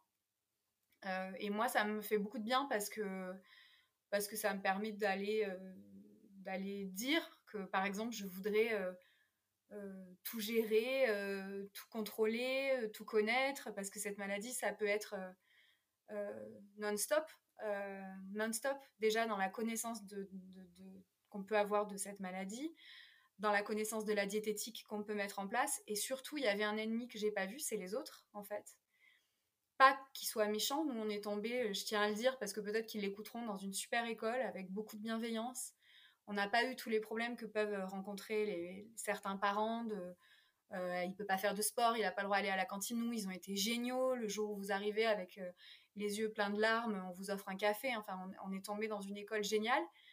Il n'empêche que euh, ben Raphaël, euh, il parle beaucoup. Déjà, c'est sa nature. Mais c'est sûr qu'avec la charge mentale qu'il a, ben, lui, quand il est heureux, il est dix fois plus heureux que les autres. Quand il est libéré de cette charge, il a dix fois plus d'énergie. Et que, comme en plus, c'est pas sa, sa mentalité d'arriver en étant, en disant, ben, je me suis réveillée cinq fois cette nuit, euh, euh, je veux pas aller à l'école, il y va et il arrive, il est euh, dix fois plus amoureux, dix fois plus heureux, il a envie de dix fois plus bouger, j'ai pas le droit de le dire, mais voilà. Et ça, c'est hyper dur parce qu'en fait, les gens ne voient pas ce handicap-là. Et vous avez beau, euh, t'as beau essayer d'expliquer que ça infuse toute notre vie, que, que ça infuse nos nuits, nos jours, les moments où, euh, qu'il n'y a pas juste des hippos, des hyper et des piqûres, quoi. Qu'en fait, ça, ça a changé toute notre vie, tout notre équilibre familial, toute notre manière de voir la vie. Euh, on est devenu soignant, on est devenu euh, euh, diabétologue, nutritionniste. voilà, il faut qu'on l'accompagne. Et moi, je, je, parmi les choses qui m'aident, tu me posais la question, et ben en fait, j'ai décidé que j'allais dire ça pour mon fils et puis pour tous ceux dont les parents le disent pas parce qu'on moi je l'ai eu à l'école quand même ça euh, bah on a on a eu des, des enfants diabétiques et en gros euh, les, les, les, parents étaient un peu moins euh, là quoi. Alors déjà c'était des enfants diabétiques depuis plus longtemps que Raphaël. L'un l'était depuis qu'il avait deux ans et il était en CM2 l'autre l'était depuis qu'il était en CE2 et il était en CM2 donc on est sur des périodes de temps qui sont quand même plus longues que huit mois. Puis surtout en fait il y a énormément de parents qui ne disent jamais rien la vérité, c'est que quand on lit les témoignages et quand on échange avec les parents, il y a, des parents qui n'osent pas dire l'enfer que ça peut être au quotidien, cette maladie. Et en fait, euh, bah moi, je, tant pis, je vais passer pour la chieuse, mais je vais le dire pour lui et puis pour tous ceux qui peuvent pas le dire. Parce que c'est pas juste des parents qui étaient plus cool, c'est peut-être des parents qui n'avaient pas les mots, qui n'avaient pas le courage d'affronter. Et euh, moi, je suis avocate de formation, donc j'ai cette chance, le mail, il sort tout seul la répartie, elle sort toute seule. Alors, euh, bah, ça peut être fatigant, mais en fait, euh, j'ai décidé que, que, je le faisais pour lui parce qu'il n'y a pas grand-chose que je peux faire pour lui. Je peux, je peux assurer l'intendance, l'insuline, euh, les, les, les, aiguilles, je peux assurer le stock, je peux faire des repas, je peux réfléchir à sa nourriture, je peux voir les meilleurs spécialistes et je peux porter sa voix. Et euh, parmi tout ça, il y en a, il y a un truc que je peux faire pour lui, mais qui va, qui, bénéficiera aux autres, c'est le fait de porter cette voix-là, quoi. Cette voix de ce handicap invisible où, euh, où ben, on, se prend une branlée parce qu'on était en train de discuter ou qu'on était dissipé. Ben, oui, il est peut-être dissipé à certains autres moments, mais en fait, euh, il est aussi beaucoup plus dissipé depuis qu'il a cette maladie parce qu'il monte, il descend, il est fatigué, il n'a pas dormi, il n'a pas. Il ne s'agit pas de l'excuser, il s'agit de faire comprendre au monde qu'en fait, ça, vous demande à tous ben, dix fois plus de courage qu'aux autres, quoi. Que déjà, parfois, juste de se lever le matin, ça demande dix fois plus de courage qu'aux autres.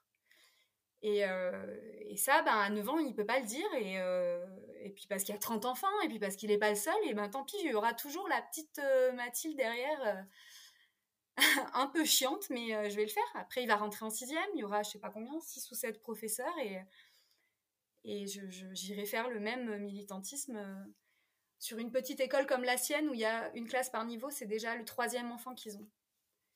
Donc ça veut dire qu'il y en aura d'autres. Et ça veut dire que donc, ben voilà. Mais c'est pas, on n'a que des gens de bonne volonté autour de nous. Enfin, moi, pour le coup, j'en veux à personne. Hein il a des profs de tennis euh, géniaux, au poney ils sont géniaux, mais c'est une maladie qui est complètement inconnue et invisible. Et ça, quand je suis sortie de l'hôpital, j'avais tout imaginé, mais pas ça, quoi.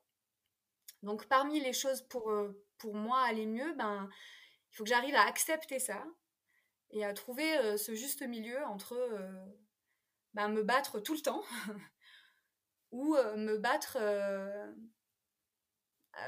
en trouvant le juste milieu, voilà. Et à retrouver un équilibre euh, dans tout ça parce que c'est pas facile en fait. Mmh. Moi, je sais que j'ai mis, euh, mis longtemps à faire le deuil de ça, de me dire que je vais pouvoir euh, expliquer à d'autres personnes qui vont pouvoir comprendre exactement ce que je vis.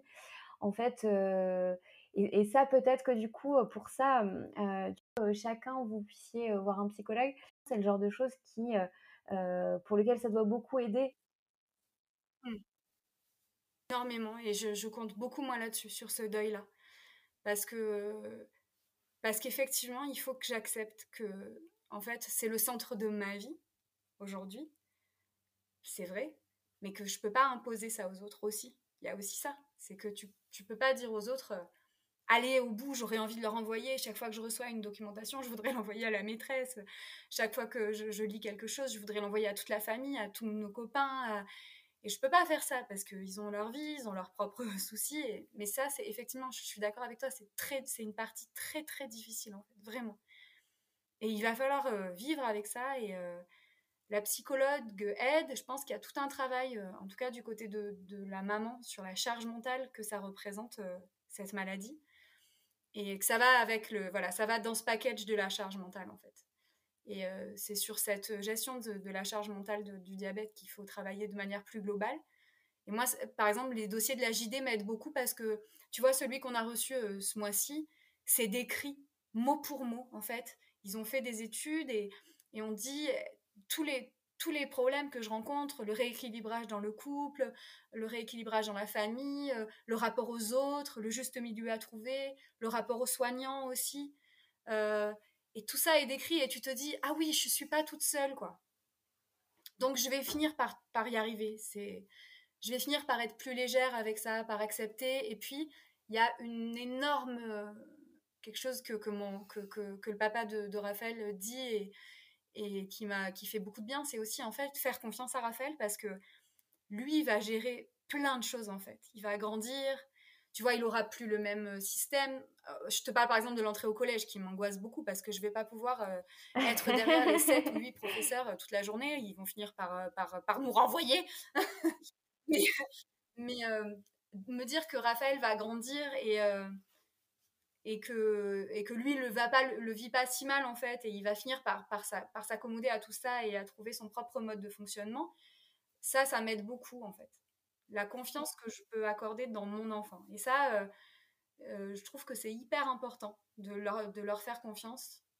Euh, tu vois, hein, tu parlais des messages aux parents, ben ça, il faut vraiment essayer de leur faire confiance. Parce que c'est. Il y a vraiment. cette partie-là, elle, elle permet à la mère de le vivre, en fait. Tout simple, d'arriver à vivre avec. Parce que sinon, comme c'est pas notre maladie à nous, c'est intenable. La situation est intenable tu peux pas tout gérer, c'est pas possible. Et moi, la psy m'aide beaucoup sur ce. Elle me parle d'un 80-20. Elle me dit, bah, il y a 80% des choses que vous pouvez gérer, effectivement. Vous pouvez influer, vous pouvez parler, vous pouvez écrire pour votre fils, vous pouvez euh, euh, trouver la bonne nourriture, euh, trouver le bon régime, l'inscrire à des activités sportives, trouver le bon diabétologue, passer votre vie à la pharmacie. et puis, il y a 20%, c'est pas vous. Et il faut que vous acceptiez cette part parce que parce que vous pouvez pas agir sur ces 20% là, c'est la vie qui est comme ça, c'est pas vous, c'est pas cette maladie, c'est la vie qui est comme ça et, c'est notre base de travail et je pense que ça c'est hyper important pour une maman d'un enfant diabétique. En tout cas pour celles qui le vivent comme ça parce que peut-être qu'il y en a qui le vivent plus facilement. Moi, j'avoue que j'ai beaucoup investi ça quoi. Oui, je crois que ce que tu décris, euh, je pense que pour les, mamans d'enfants diabétiques, euh, je pense que c'est en effet souvent comme ça que c'est vécu, euh, que c'est que c'est ressenti. Et euh, je pense que ça dépend aussi de l'âge, parce qu'évidemment, bah, au plus Raphaël va grandir, au plus les 80% passeront à 70, puis 60, puis euh, et euh, ouais, et ensuite le relais sera en grande partie du coup chez toi, Raphaël.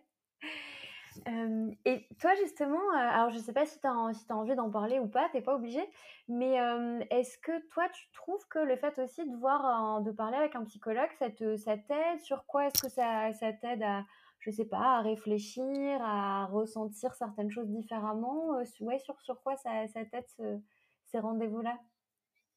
Ça m'aide à, ça m'aide à en parler. Ça, ça m'aide à, bah, ça m'aide à en parler et voilà. Déjà bien. Ouais. Ça m'aide à, ça m'aide à, à me vider euh, du sac euh, que je veux pas dire à la maison.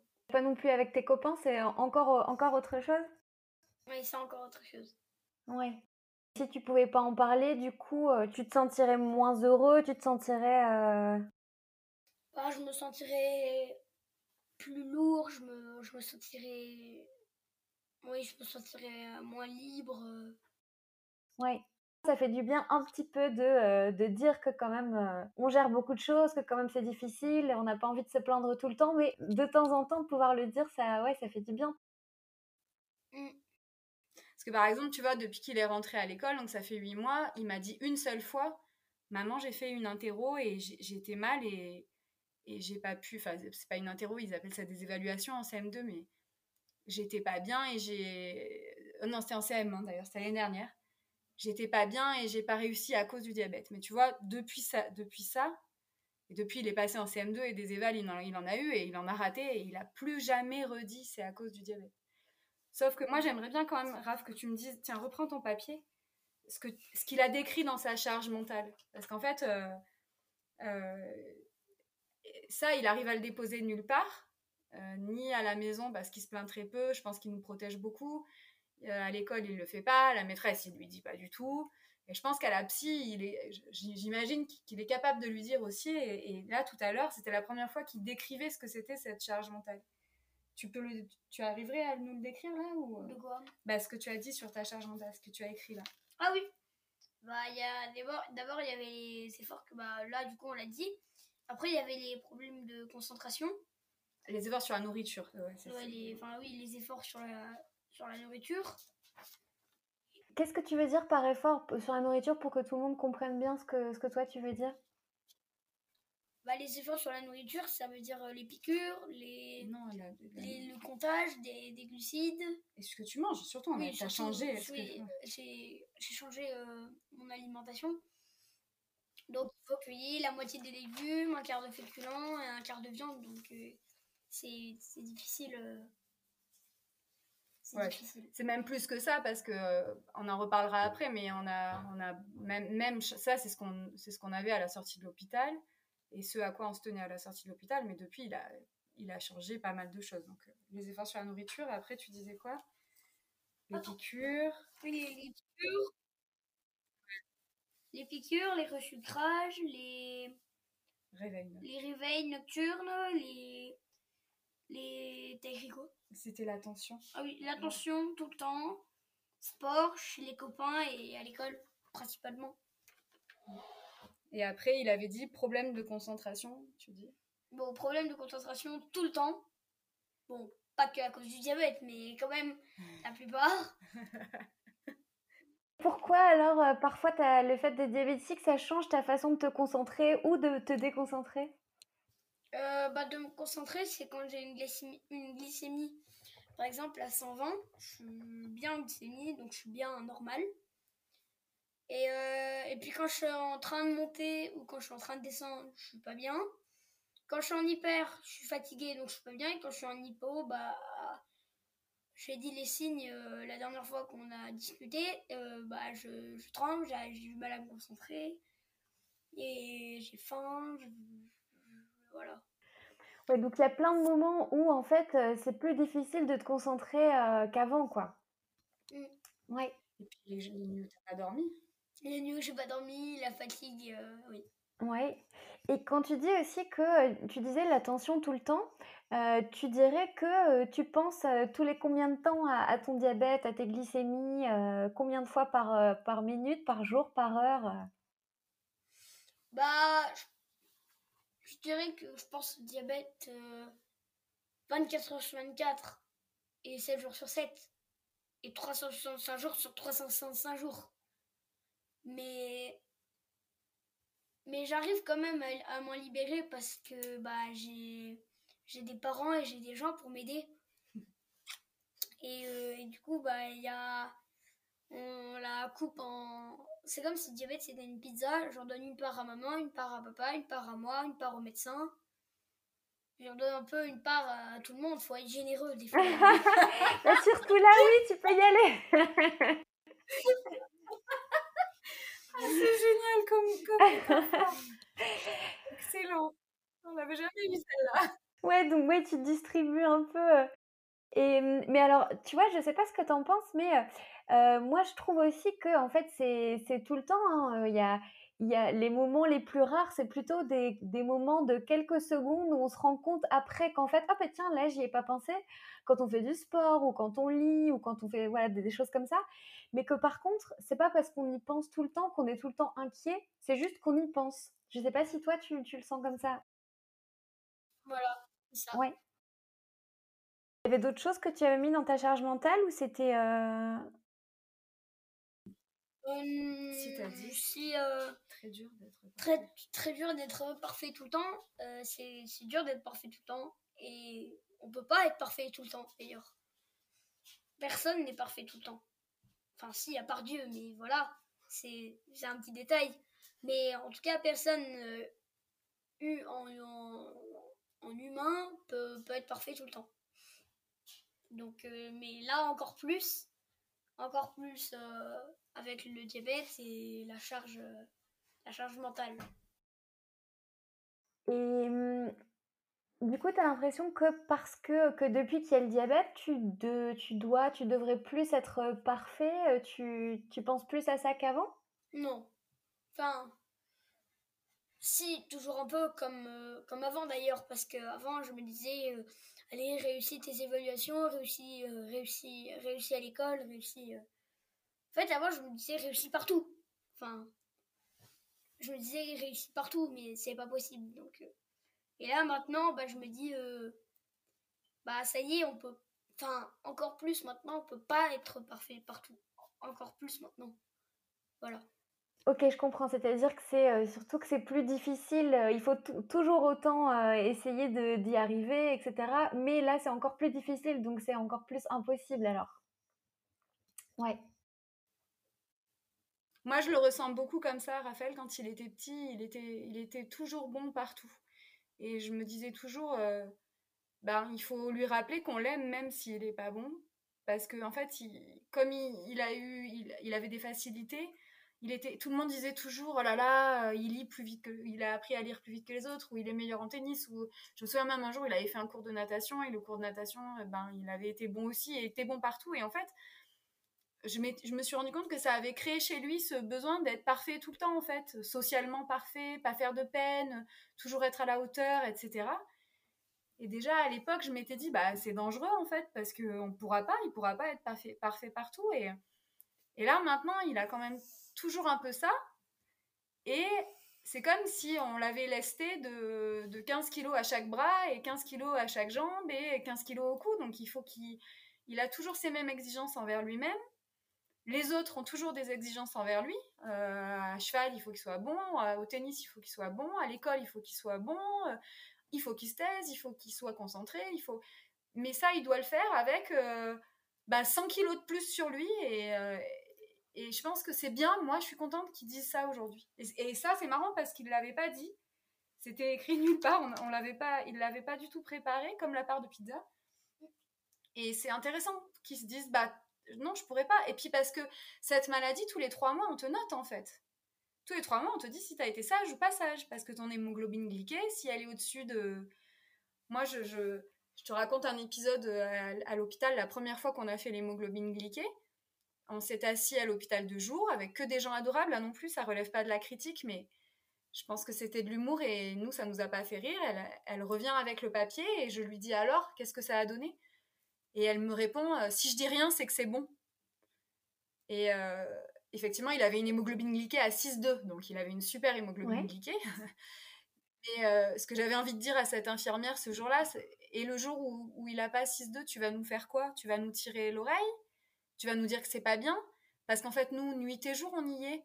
Il euh, n'y a, y a, pas une semaine où il n'y a pas quelqu'un qui pleure chez nous euh, par rapport à cette maladie. Donc le jour où, où l'hémoglobine glyquée sera moins bonne, qu'est-ce que tu vas faire? Tu vas nous gronder? Et euh, je lui en ai pas voulu à elle, mais en fait, ça, ça, ça, je trouvais que ça, ça, schématisait vachement bien ça, en fait. Tous les deux mois, alors nous, c'est pas tous les trois mois, là, c'était tous les deux mois les premiers temps, ben, on te dit si tu as bien fait ou mal fait. Et euh, quand t'es maman ou quand t'es un petit garçon comme, comme les Raphaël, qui a à cœur quand même toujours que les choses euh, soient bien faites, etc., ben, au bout d'un moment, il y a de quoi dégoupiller, quoi. Oui. De quoi devenir dingue et lâcher complètement, en fait. Dire, euh, bah, vous savez quoi, euh, voilà, laissez tomber. Euh, et, et on n'en a pas parlé, mais dans les phases du deuil, il y a eu aussi une phase de colère, où il y a eu des refus de soins, où il a refusé de se soigner, il a fallu le piquer de force. il y a aussi des moments où, où, où en fait, ces 100 kilos de plus sur lui, ils sont trop lourds, quoi trop lourd. Et ça, c'est inexplicable aux gens. Et, et je suis contente que lui dise, bah tant pis, je pourrais pas être parfait, et bah tant pis. Et je suis hyper heureuse aujourd'hui qu'il puisse le dire. Ouais, et ça, c'est un truc, je pense qu'on est beaucoup à ressentir, euh, en effet, le jugement euh, du diabéto, du euh, peu importe des médecins par rapport à, au, parce que c'est un chiffre, alors c'est une note, etc.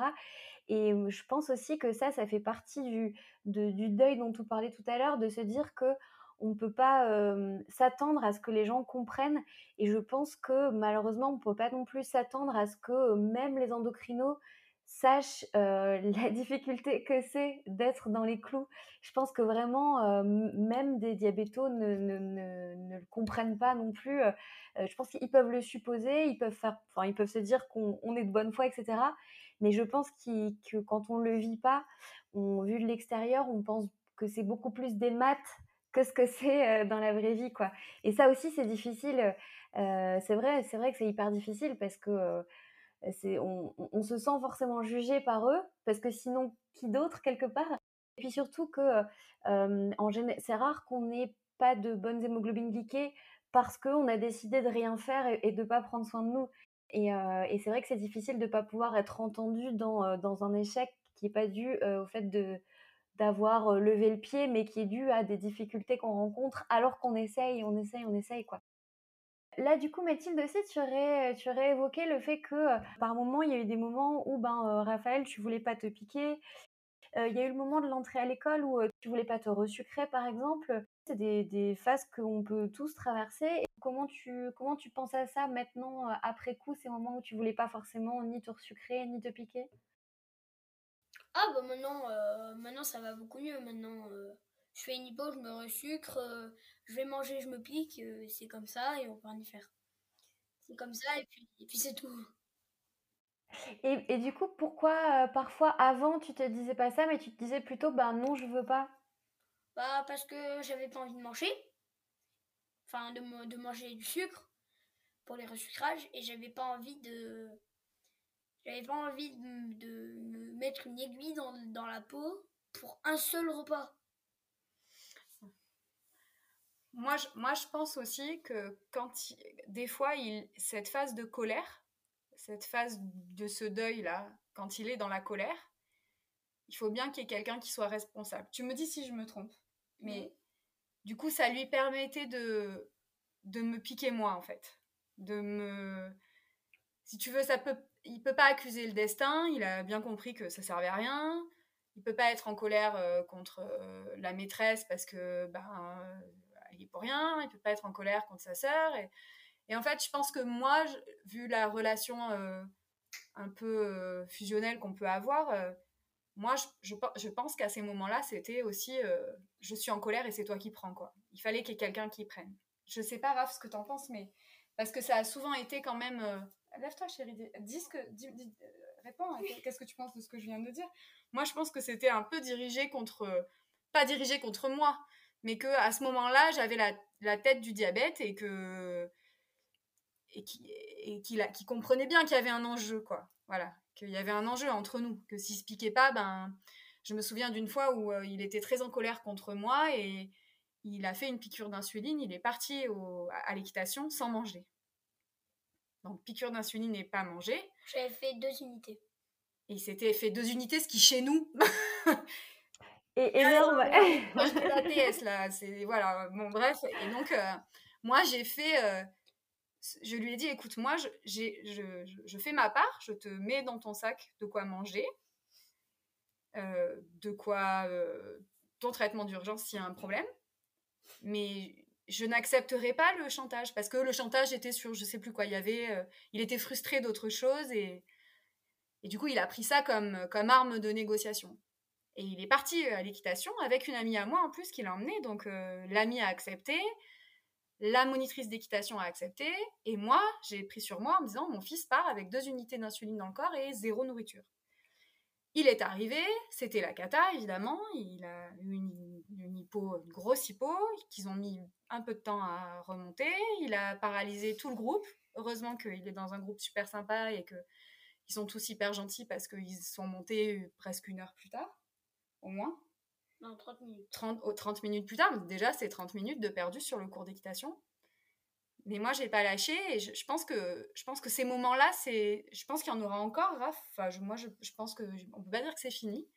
Je pense que de temps en temps, c'est une, sorte, ça devient une monnaie d'échange, quoi. Voilà, ça devient. Euh, euh, tu, fais un peu le rôle du punching ball, euh, tu fais un peu, ça, ça, ça permet de faire pression. C'est-à-dire qu'à 9 ans, la frustration, on n'aime pas ça. Donc le diabète, c'est un moyen de faire pression sur le parent aussi. Et euh, ben, en fait, il a vite fallu lui expliquer que ça n'allait pas marcher. Mais c'était bien tenté. c'était bien tenté. Non Qu'est-ce que tu penses de ça? Tu es d'accord avec ça ou pas? Oui. Ça, ce jour-là, c'était clairement euh, je, je, je, te fais chier, quoi. Voilà. Je me pique, je mange pas. Et parce que tu m'as refusé euh, telle demande ou Ouais, oui, il y a ça et puis il y a, bah, du coup, comme, comme vous disiez tous les deux aussi, des moments où, c'est du c'est du refus, là, c'est peut-être encore autre chose. C'est des moments où, peut-être que le sentiment d'injustice revient, le fait de se dire que, parce que bon, quelque part aussi dans le deuil, on n'avance pas toujours, tout droit, hein. Parfois on revient un petit peu en arrière et peut-être à un moment, des choses qu'on acceptait très bien, bah, par moment on les accepte un peu moins bien et puis après on va encore de l'avant. Mais, euh, mais oui, il y a aussi, je pense, ces moments où on est.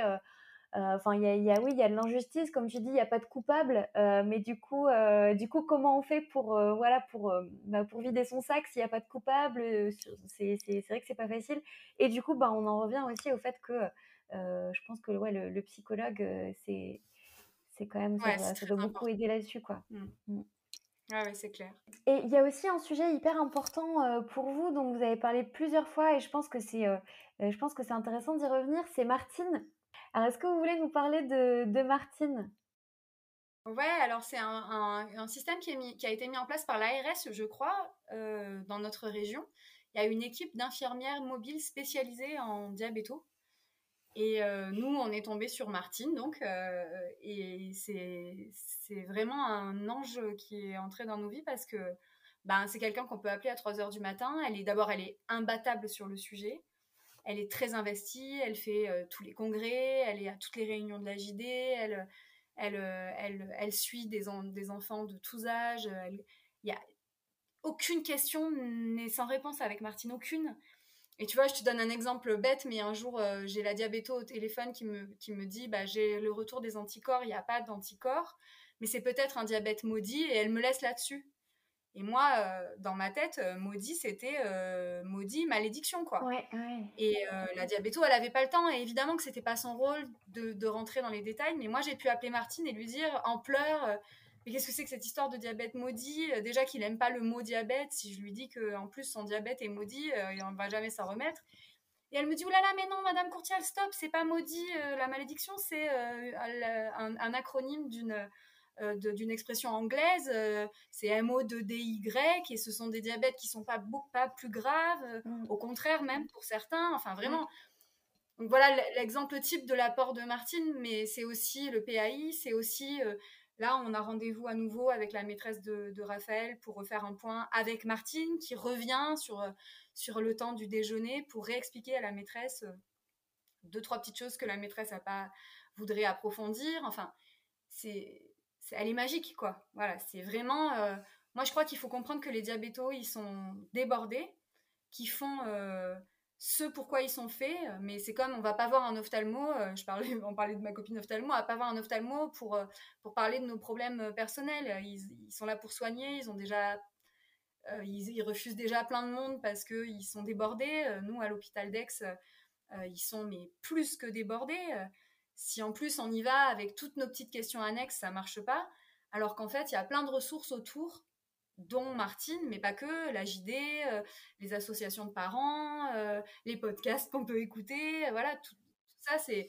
Non mais c'est vrai, et, je crois que c'est important de ne pas attendre du diabéto euh, ce qu'on peut pas en attendre en fait, et de, et de faire la démarche d'aller chercher ailleurs, et quand on a la chance en plus qu'on nous ait donné, mis sur notre chemin une personne comme Martine, ben, on ne peut pas demander grand-chose de plus parce qu'elle est absolument géniale. Moi, je, je l'appelle avec mes inquiétudes, euh, le, vaccin du BCG, euh, le, ça, elle répond toujours. Euh, si elle répond pas, elle rappelle dans, dans l'heure. Enfin, c'est, c'est une ressource précieuse, quoi. Précieuse. Et quand Raphaël est rentré à l'hôpital, il y avait une petite fille qui est rentrée en même temps que lui, qui n'avait pas été diagnostiquée assez tôt et, et qui était dans un état lamentable elle la suit aussi et, euh, c'est un, bébé. Donc elle est aussi capable de suivre les bébés, mais comme euh, d'apprendre euh, à compter les glucides à un enfant de 9 ans ou de suivre un adolescent qui a des problèmes avec l'alcool ou avec... Donc c'est magique, quoi. C'est vraiment magique. Et, du coup, cette, cette infirmière, finalement, comment est-ce que vous avez bah, su que vous aviez la possibilité de faire appel à, elle? Comment, enfin, si, d'autres parents, du coup, euh, aimerait avoir ce type d'aide, par exemple, quand vous, vous avez euh, fait? Alors nous, en fait, euh, ça nous a été, on, nous l'a prescrite directement en sortie d'hôpital.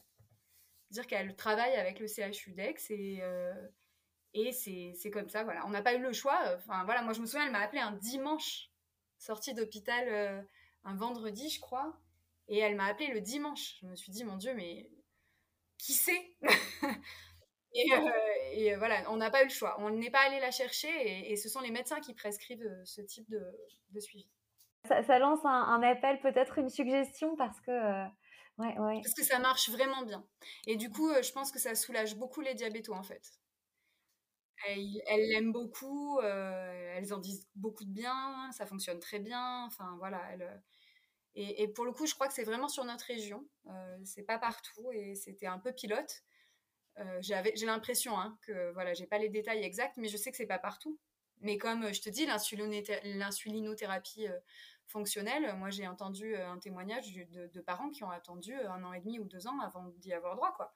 Au stage de dix jours. Nous, on, nous, nous, on a eu la chance, ça a été tout de suite, on nous a même pas posé la question. Moi, je savais même pas qu'il existait une autre manière de gérer le diabète, quoi. Et est-ce que euh, ces autres parents dont tu parles, c'est euh, des parents qui, euh, dont l'enfant a été hospitalisé du coup en, pas en CHU, mais plutôt par exemple en clinique ou autre Ou est-ce que ouais, j'avais l'impression que c'était ça. Ouais. Oui. J'ai l'impression que j'ai entendu, ouais, que c'est des gens qui ont été hospitalisés ailleurs en fait et qui attendaient des places mmh aller dans d'autres centres, quoi.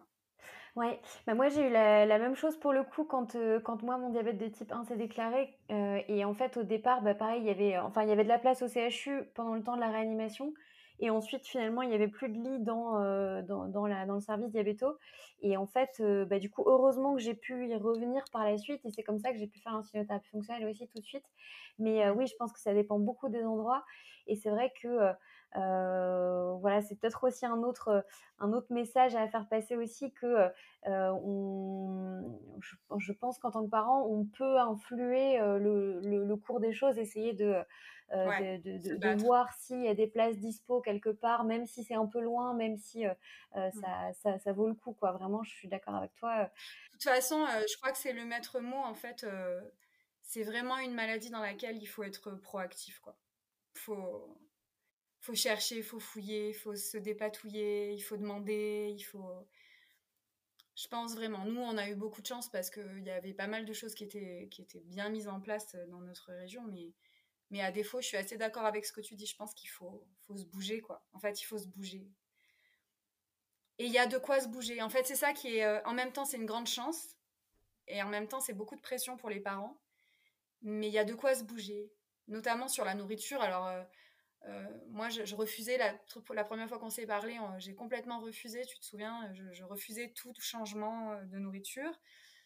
Euh, alors, on nous a parlé de tout, du régime cétogène, le régime. moi, regardé, je connaissais le régime Kousmine, je connaissais le régime signalé. Je, et puis, en fait, je voulais pas entendre. Je me disais, c'est déjà trop dur. Cette partie nourriture, elle était très compliquée pour moi. Je faisais des légumes on a toujours, on, avait pas, on avait enlevé la brioche au, Nutella du matin, voilà, mais c'est tout quoi. Et puis en fait, euh, au bout d'un moment, je me suis rendu compte que comme j'avais pas de variable d'ajustement avec l'insuline, il allait falloir euh, faire des variables euh, sur autre chose. Et alors, on n'a pas ni adopté le régime signalé, ni arrêté les glucides, puisque lui, c'est pas possible, c'est un enfant, et ça, on nous a bien dit que c'était vraiment dangereux. Tu vois, même sur les 40 grammes de glucides, ils disent que c'est juste, c'est tout juste. Mais comme c'est des glucides de très bonne qualité, euh, ils acceptent qu'il en ait que 40. Mais par exemple, on a arrêté nous toutes les pâtes, tous les céréales, toutes les céréales nouvelles, donc il n'y a plus, quasiment plus de blé, euh, voilà. Mhm. On n'a pas arrêté complètement le gluten parce qu'il a quatre repas à la cantine de toute façon qu'il mange comme les autres pour pas être stigmatisé. Donc il y a quatre repas qui sont des repas euh, de cantine euh, lambda, hein, où euh, c'est pas du tout euh, équilibré, voilà, mais tout le reste, on est passé au sarrasin, on est passé aux pâtes de lentilles, énormément de crudité, beaucoup de vivants. On a arrêté de cuire nos aliments au-delà de 100 degrés, quasiment, très peu de viande. On a remplacé par beaucoup, beaucoup d'oméga 3, donc notamment végétaux. Enfin, sur, alors, nous à l'hôpital, on nous a dit de, lui faire, de lui faire manger quand même des sardines, des choses comme ça, parce qu'il y avait aussi beaucoup de calcium que c'était pas la peine d'aller chercher ce calcium là forcément dans le lait mais plutôt dans des voilà dans, dans, dans, le, dans, les, dans les arêtes des sardines. Mais tu vois tu me lances je pourrais en parler des heures maintenant parce que j'ai cherché fouillé de partout. Et notamment la saturation de l'organisme en oméga 3 pour que l'intestin soit moins poreux, euh, manger le plus vivant possible, des crudités, euh, euh, beaucoup beaucoup de crudités, ils n'ont jamais mangé autant de crudités l'un et l'autre, je parle aussi de ma fille. Il y a quasiment plus de produits transformés, de temps en temps, il y a un bonbon bah, parce que c'est un enfant et parce que parce que bah, il a un anniversaire ou un truc comme ça. Mais lui, de lui-même, c'est c'est complètement régulé là-dessus et il le dit pas et je comprends pas comment il peut ne. Par exemple, avant la cantine était meilleure qu'à la maison. Maintenant, il il aime plus les repas de la cantine et il préfère manger à la maison. On est passé à des petits déjeuners euh, salés, euh, donc euh, du pain des fleurs, de l'ail des ours. voilà. Alors on n'en est pas à ton stade et je, sais que toi tu as beaucoup cheminé là-dessus on n'en est pas là, mais déjà ça, il y a quelques mois, je ne me sentais pas de le faire. Et ça a déjà été, euh, voilà, déjà d'aller lire, voilà, d'aller lire le régime signalé, d'aller lire le régime, la méthode, la Kousmine, je connaissais depuis longtemps et elle est très intéressante cette méthode-là. Enfin, ce médecin est très intéressant.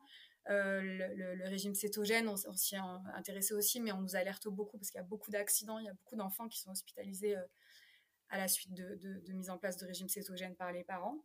Donc euh, ça, la diabéto nous a clairement dit tout de suite, hein, euh, quasiment tout de suite. Le deuxième rendez-vous, elle nous a dit ça, euh, vous oubliez, parce que on a des catastrophes chez les enfants. Mais petit à petit, en, gardant en tête qu'il a besoin de glucides pour grandir, mais que les glucides, ils peuvent être de 0 à 100 en termes de qualité et que ben, vaut mieux se rapprocher d'une qualité égale à 100 que égale à 0, ça c'est très bien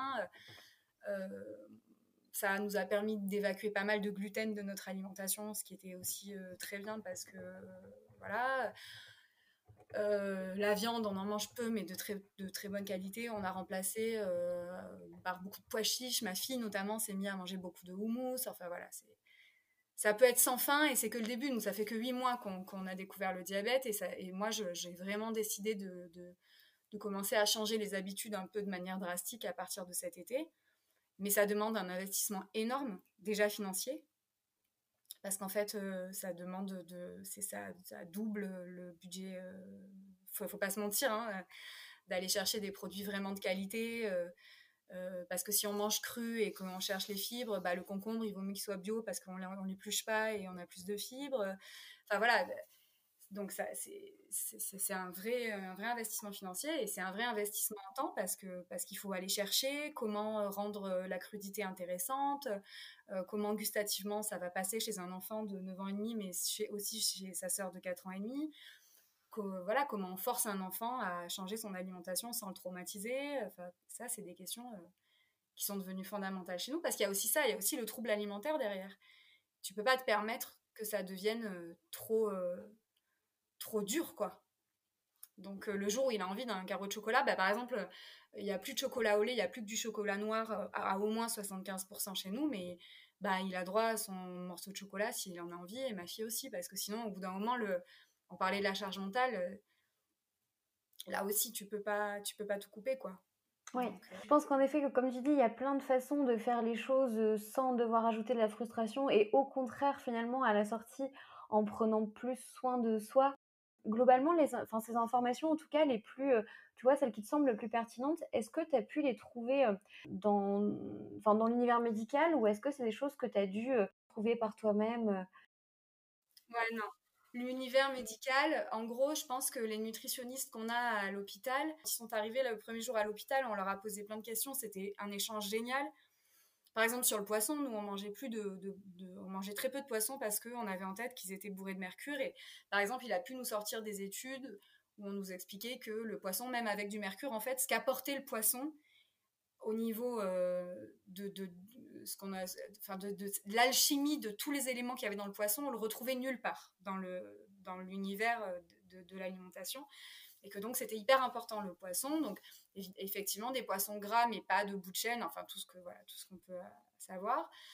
Que on pouvait remplacer ça par des huiles, mais que même là, même des huiles de lin ou de colza qui sont très chargées en oméga 3, on n'arrivait pas à cette euh, qualité d'oméga 3 qu'on pouvait trouver dans le poisson. Donc, mais donc ça, ça a été, on a, on a pu euh, pousser certains, certaines questions avec les nutritionnistes, mais je pense que les nutritionnistes de l'hôpital, franchement, sincèrement, je pense qu'ils ont, plus euh, d'enfants à qui il faut dire arrêtez euh, le Nutella et la brioche, euh, arrêtez de manger des pâtes blanches avec du ketchup à tous les repas. Il, a été clair. Hein. Nous, on est arrivé déjà, on avait un certain niveau d'éducation sur la nourriture et moi, je peux les appeler. Par exemple, tu vois, j'avais des questions sur des compléments alimentaires comme le psyllium ou des graines de chia ou des choses comme ça elle m'a dit, je vous rappelle, voilà, elle n'avait pas de, d'idée, euh, c'était pas clair, quoi. Voilà, j'ai fait mon petit chemin toute seule et elle m'a dit, bah tentez, le jour où il a moins de fibres, il met un peu de psyllium, est-ce que ça va agir sur sa glycémie ou pas? Tester. Mais euh, ils, ne sont pas allés jusqu'au bout. Moi, après, ce que j'ai fait, j'ai tous ces régimes dont on me parlait, parce que tout le monde a un avis. Quand tu dis que tu as un enfant diabétique, euh, ou, à mon avis, quand tu dis que tu es diabétique, tout le monde a un avis. Est-ce que tu as essayé ça? Est-ce que tu as arrêté ça? Est-ce que tu as mangé ça? Est-ce que voilà. Donc au début, je voulais pas écouter. Puis au bout d'un moment, je me suis dit bah allez, on va y aller et on va essayer de le faire euh, de manière intelligente. Qu'est-ce qui revient le plus quoi? Et en fait, ce qui revient dans toutes ces méthodes, c'est les oméga 3. En priorité, c'est charger l'organisme en oméga 3 un maximum parce qu'on en manque et que ça crée, alors d'après, je suis pas scientifique, mais d'après ce que j'ai compris, cette porosité de l'intestin, elle est due à ce déficit en oméga 3. Donc euh, j'ai dit, bon allez, euh, huile pour enfants, euh, une cuillère le matin, une cuillère le soir, puis les huiles qu'ils ont dans la journée. qu'on manque de magnésium, donc ils sont complémentés en magnésium. Qui manque de calcium et que on leur dit souvent d'aller le chercher dans le lait, mais le lait c'est indigeste. Euh, c'est quand même des acides gras saturés, donc même s'il ne faut pas les supprimer complètement, parce que par exemple dans des fromages, il y a des, éléments comme, je crois que c'est le phosphore, ou sais plus ce qu'il y a dans le fromage qui est intéressant. Enfin, il y a, des trucs intéressants dans chaque aliment. Le problème, c'est qu'on en mange trop. Et que donc, ben, euh, le, lait, c'est peut-être pas la peine euh, d'aller chercher le calcium dans le lait. On peut trouver le calcium ailleurs. Donc, on, complémente autrement en calcium. Et puis après, ben, ce qui revenait, c'était la surcuisson des aliments, qui était hyper mauvaise. Et ce qui revenait aussi beaucoup, c'était de manger le plus possible vivant. Et euh, j'ai regroupé comme ça 3, 4, 5 régimes. là, je te dis les principaux, mais il y avait vraiment Kousmine qui, elle, est très. Euh, voilà. Euh, qui, qui, c'est pas très dur à suivre. Le régime signalé, qui est pour toutes les, maladies auto-immunes inflammatoires, qui a fait ses preuves, mais qui est hyper drastique. Le régime signalé, c'est carrément de la viande crue, du poisson cru, on cuit plus rien, enfin voilà. Et j'ai fait un espèce de mix en essayant de voir ce qui revenait à chaque fois. Et donc les oméga 3, manger le plus vivant possible, très peu cuire nos aliments, limiter la viande, limiter les acides gras saturés, mais ne pas les enlever, en tout cas chez les enfants. Parce qu'il y a dans les acides gras saturés aussi des choses intéressantes et on en revient, on, a beaucoup dit, euh, on arrête complètement et, finalement il s'avère qu'il y a des études qui viennent de sortir et qui disent que c'est pas forcément une très bonne idée. Euh, et voilà, et essayer de, le faire euh, de manière intuitive, de se dire, bah, effectivement, euh, des pâtes blanches, ben, c'est pas intéressant. Allez, on va remplacer par des pâtes de lentilles et on va rajouter de l'ail des ours et, et, de le faire comme ça, petit à petit, et de tâtonner et d'enlever ce qui semble faire l'unanimité. Voilà. Parce qu'il y a aussi l'envie de ne pas faire de mal. Donc, tu vois, par exemple, là, les, voilà, c'est-à-dire qu'en tant que maman, tu te dis, ben, si c'était moi, je le tenterais avec très peu de glucides. là, clairement, on nous alerte, on nous dit, attention, c'est un enfant, il a besoin de glucides pour grandir, pour réfléchir, pour... Donc, 40 grammes, c'est... il faut pas qu'il fasse moins de 40 grammes, surtout qu'il fait beaucoup de sport et qu'il court toute la journée, quoi qu'il est comme ça. Oui, et c'est vrai que c'est un, c'est une, des premières choses auxquelles je pense que c'est important de penser quand on veut faire des changements, c'est le fameux primum non nocere, le, en, premier lieu, ne pas faire de choses qui vont nous nuire et comme tu dis, oui, se renseigner, mais pas, pas forcément sur un seul régime, une seule source, varier ses sources, varier les, consulter des hypothèses différentes, parce que chaque régime a son lot d'hypothèses, donc peut-être que certaines nous, correspondent plus que d'autres, voilà. Les contraintes aussi de chacun, les envies de chacun, parce que si on fait un régime qui marche super bien, qu'on a des super glycémies pendant deux mois, mais qu'en fait après on a un sentiment de frustration, que ça marche pas bah, socialement, comme tu disais. Il y a, ben, là, il y a l'école en l'occurrence, il y a les repas. Donc c'est vrai que c'est un long chemin, je pense, toujours, toujours avant de trouver son, son équilibre alimentaire, équilibre qui peut aussi varier au cours de la vie. Mais enfin, moi, je te rejoins complètement sur le fait que il faut essayer de pas de pas être passif par rapport à ça et de se dire que on a la capacité en y passant du temps de, bah, de s'éduquer en fait sur, sur l'alimentation au sens large et, et, que ça va nous permettre d'agir d'une façon qui bah, justement qui nous fera pas, pas, de mal mais plutôt, plutôt du bien. Et je crois que oui que l'alimentation de toute façon c'est clairement au centre enfin ça voilà ça régit énormément de choses par rapport au diabète et je crois que on est aussi en capacité et pas que hein, d'ailleurs pas que, toutes les maladies auto-immunes en réalité. C'est ce dont je me suis aperçue au travers de mes recherches, c'est qu'en fait, euh, euh, l'alimentation qui est la nôtre aujourd'hui est à l'origine de beaucoup, beaucoup, beaucoup, beaucoup de pathologies. je t'avoue que ça, euh, bah, c'est pareil, c'est un peu vertigineux. Il faut aussi faire super gaffe à toute la désinformation qu'il peut y avoir autour de ça. Donc il faut vraiment aller sur des sources fiables, ne pas tomber dans les, dans les extrêmes parce qu'il y en a beaucoup. Tu vois, tout ça est très, est très difficile, mais oui, euh, aller chercher euh, y aller doucement. Et puis, en fait, moi, ce que je, ce que je me dis, c'est que si j'arrive à le semer dans son esprit, et eh ben peut-être que quand il arrivera à ton âge, il aura trouvé sa solution à lui, tu vois, ou peut-être mmh. même avant. Mais déjà de semer ça, de lui dire aujourd'hui, en fait, c'est ce qu'il y a dans ton assiette qui va faire. c'est pas, c'est pas ta piqûre d'insuline parce que nous, ce qu'on m'a dit à l'hôpital et qui m'a beaucoup marqué, c'est euh, euh, dire à un enfant diabétique, tu peux manger tous les sucres rapides que tu veux et on t'injectera l'insuline qu'il faut. C'est comme dire à un enfant qui est boulimique, bah vas-y mange, tu vomiras après. C'est, oui, ça fonctionne pas. C'est aussi aberrant. Ouais. Voilà. Et en fait, euh, très vite, tu comprends que, bah oui, si, en fait, la clé, elle est dans l'assiette. Donc, si je peux lui, lui semer ça dans son esprit, il y aura peut-être à l'adolescence euh, des McDo, des machins, des trucs. Mais là, aujourd'hui, euh, le McDo, il le demande même plus hein, en réalité. Mm.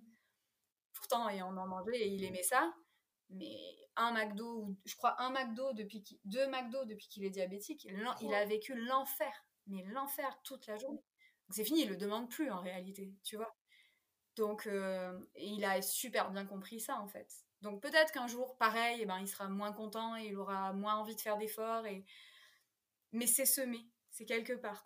Et puis je crois aussi que du coup ça sème la graine qui dit que euh, tu as, le, le, le pouvoir, tu as la capacité de, de te renseigner, d'aller, euh, euh, tu vois, chercher des informations ben, peut-être un peu plus pointues que ce que d'autres personnes connaissent, d'aller lire des études, d'aller, ça, tu, tu, tu, peux le faire et ça peut te permettre après de, de faire de meilleurs choix pour ta santé. Et ça, je crois que d'une manière générale, c'est hyper important de, voilà, de s'en rendre compte, de ne de, de, de, pas, se, de pas se limiter euh, dans ce qu'on est capable de comprendre, d'apprendre euh, et de, de, mettre en place, quoi.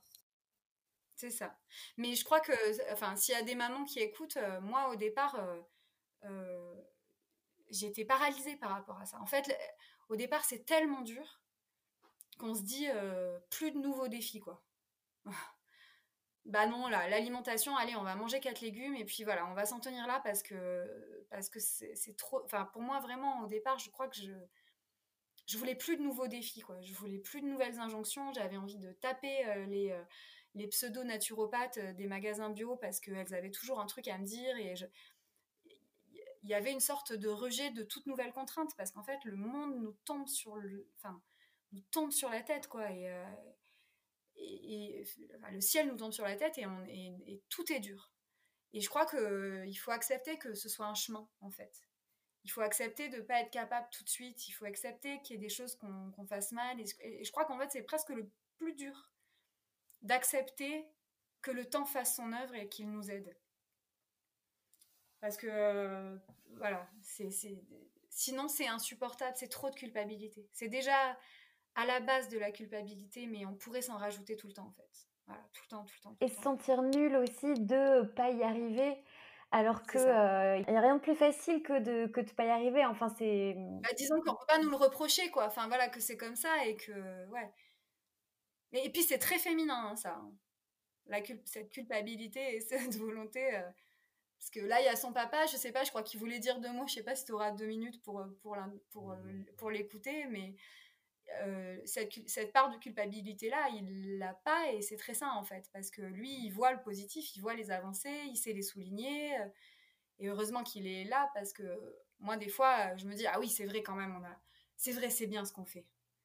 Et en fait j'ai besoin de temps en temps que ah oui c'est vrai c'est bien. Oui c'est vrai on a quand même vachement cheminé. Ah oui c'est vrai quand même il est sur les terrains de tennis et et, euh, à cheval et il a il continue sa vie. Ah oui c'est vrai on a fait ça de bien. Sinon si je suis toute seule je, peux, je, peux, me flageller pendant des heures euh, à me dire que je ne suis pas à la hauteur et que C'est vrai qu'il y a de quoi se faire des nœuds au cerveau euh, continuellement et, et c'est vrai que c'est aussi très difficile de trouver le juste milieu entre euh, ce qui est entre nos mains et ce sur quoi en effet il faut se remonter les manches parce que là on est en capacité d'agir et, ce, et, la petite part de ça de toute façon on n'y pourra jamais rien. Il y aura toujours une petite part de voilà de qui va nous filer entre les doigts mais euh, ouais, c'est difficile de trouver le juste, le juste milieu.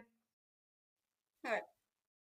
Tu veux dire un truc, Alors, parce que donc il avait un petit message à passer à tous ceux qui, voilà, qui, qui, qui apprenaient cette maladie. Bah, euh, pour tous ceux qui ont le diabète et qui écoutent ce podcast, euh, je voulais dire que bah que on, il faut apprendre à vivre avec qu'on l'a et on peut plus on peut plus lutter on peut plus rien faire. C'est trop tard. On l'a eu on l'a eu. Il faut apprendre à vivre avec. Et euh, euh, on a deux manières de le voir. Soit on l'accepte soit on ne l'accepte pas. Ce qui est aussi une possibilité mais qui est moins facile pour la vie euh, à venir. Et moi du coup j'ai décidé de l'accepter et il, faut savoir que oui, il y aura des épreuves. Oui, il y aura des, il y aura des murs, des obstacles à, surmonter. Et, et, oui, ça va pas être facile. Bien sûr que ça va pas être facile. Mais on a des gens pour, avec qui en parler pour, pour se vider l'esprit. Et, euh, et, euh, et, voilà. Et et je pense que c'est tout. Et s'il y en a, euh, y en a qui écoutent ce podcast et qui veulent euh, pas l'accepter, je pense que il y aura une série, s'ils ont Netflix, il y aura une série qui s'appelle Mavericks. Il y a, en fait, c'est une série de motocross et il y a une fille dedans qui, qui devient diabétique pendant la série, mais qui, par exemple, s'arrache le, capteur en, en, plein, en plein épisode, qui ne veut pas surveiller sa glycémie, qui voilà. Donc c'est une série à, à, regarder si on ne l'accepte pas, même, même si on l'accepte. Ça peut être une, une, série. Et du coup, voilà, c'est tout ce que j'avais à dire. voilà. Bah, super Raphaël, bah, merci beaucoup. Bah, bravo parce que je sais que euh, ça vient beaucoup de toi, du coup, euh, l'envie de partager, de, venir sur le podcast. C'est encore un, truc très chouette que, tu fais. Mm. Et un truc courageux aussi. Merci. Mission accomplie. Mission accomplie. Et merci beaucoup. Avec plaisir, c'était vraiment chouette euh, de vous avoir tous les deux. Je pense que ça aidera beaucoup de personnes, que ça fera euh, sourire beaucoup de personnes. Merci beaucoup à tous les deux et, bravo d'être venus euh, témoigner. Merci beaucoup Claire. Merci beaucoup Claire.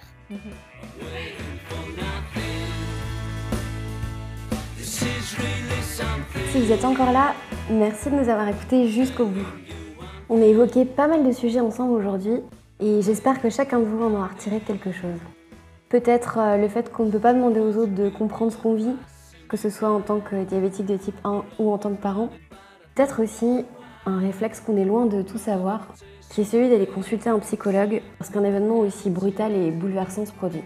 Sans oublier l'importance de l'alimentation et le fait que ça soit pas aussi simple que manger tout ce qu'on veut, compter ses glucides, s'injecter de l'insuline et tout ira bien.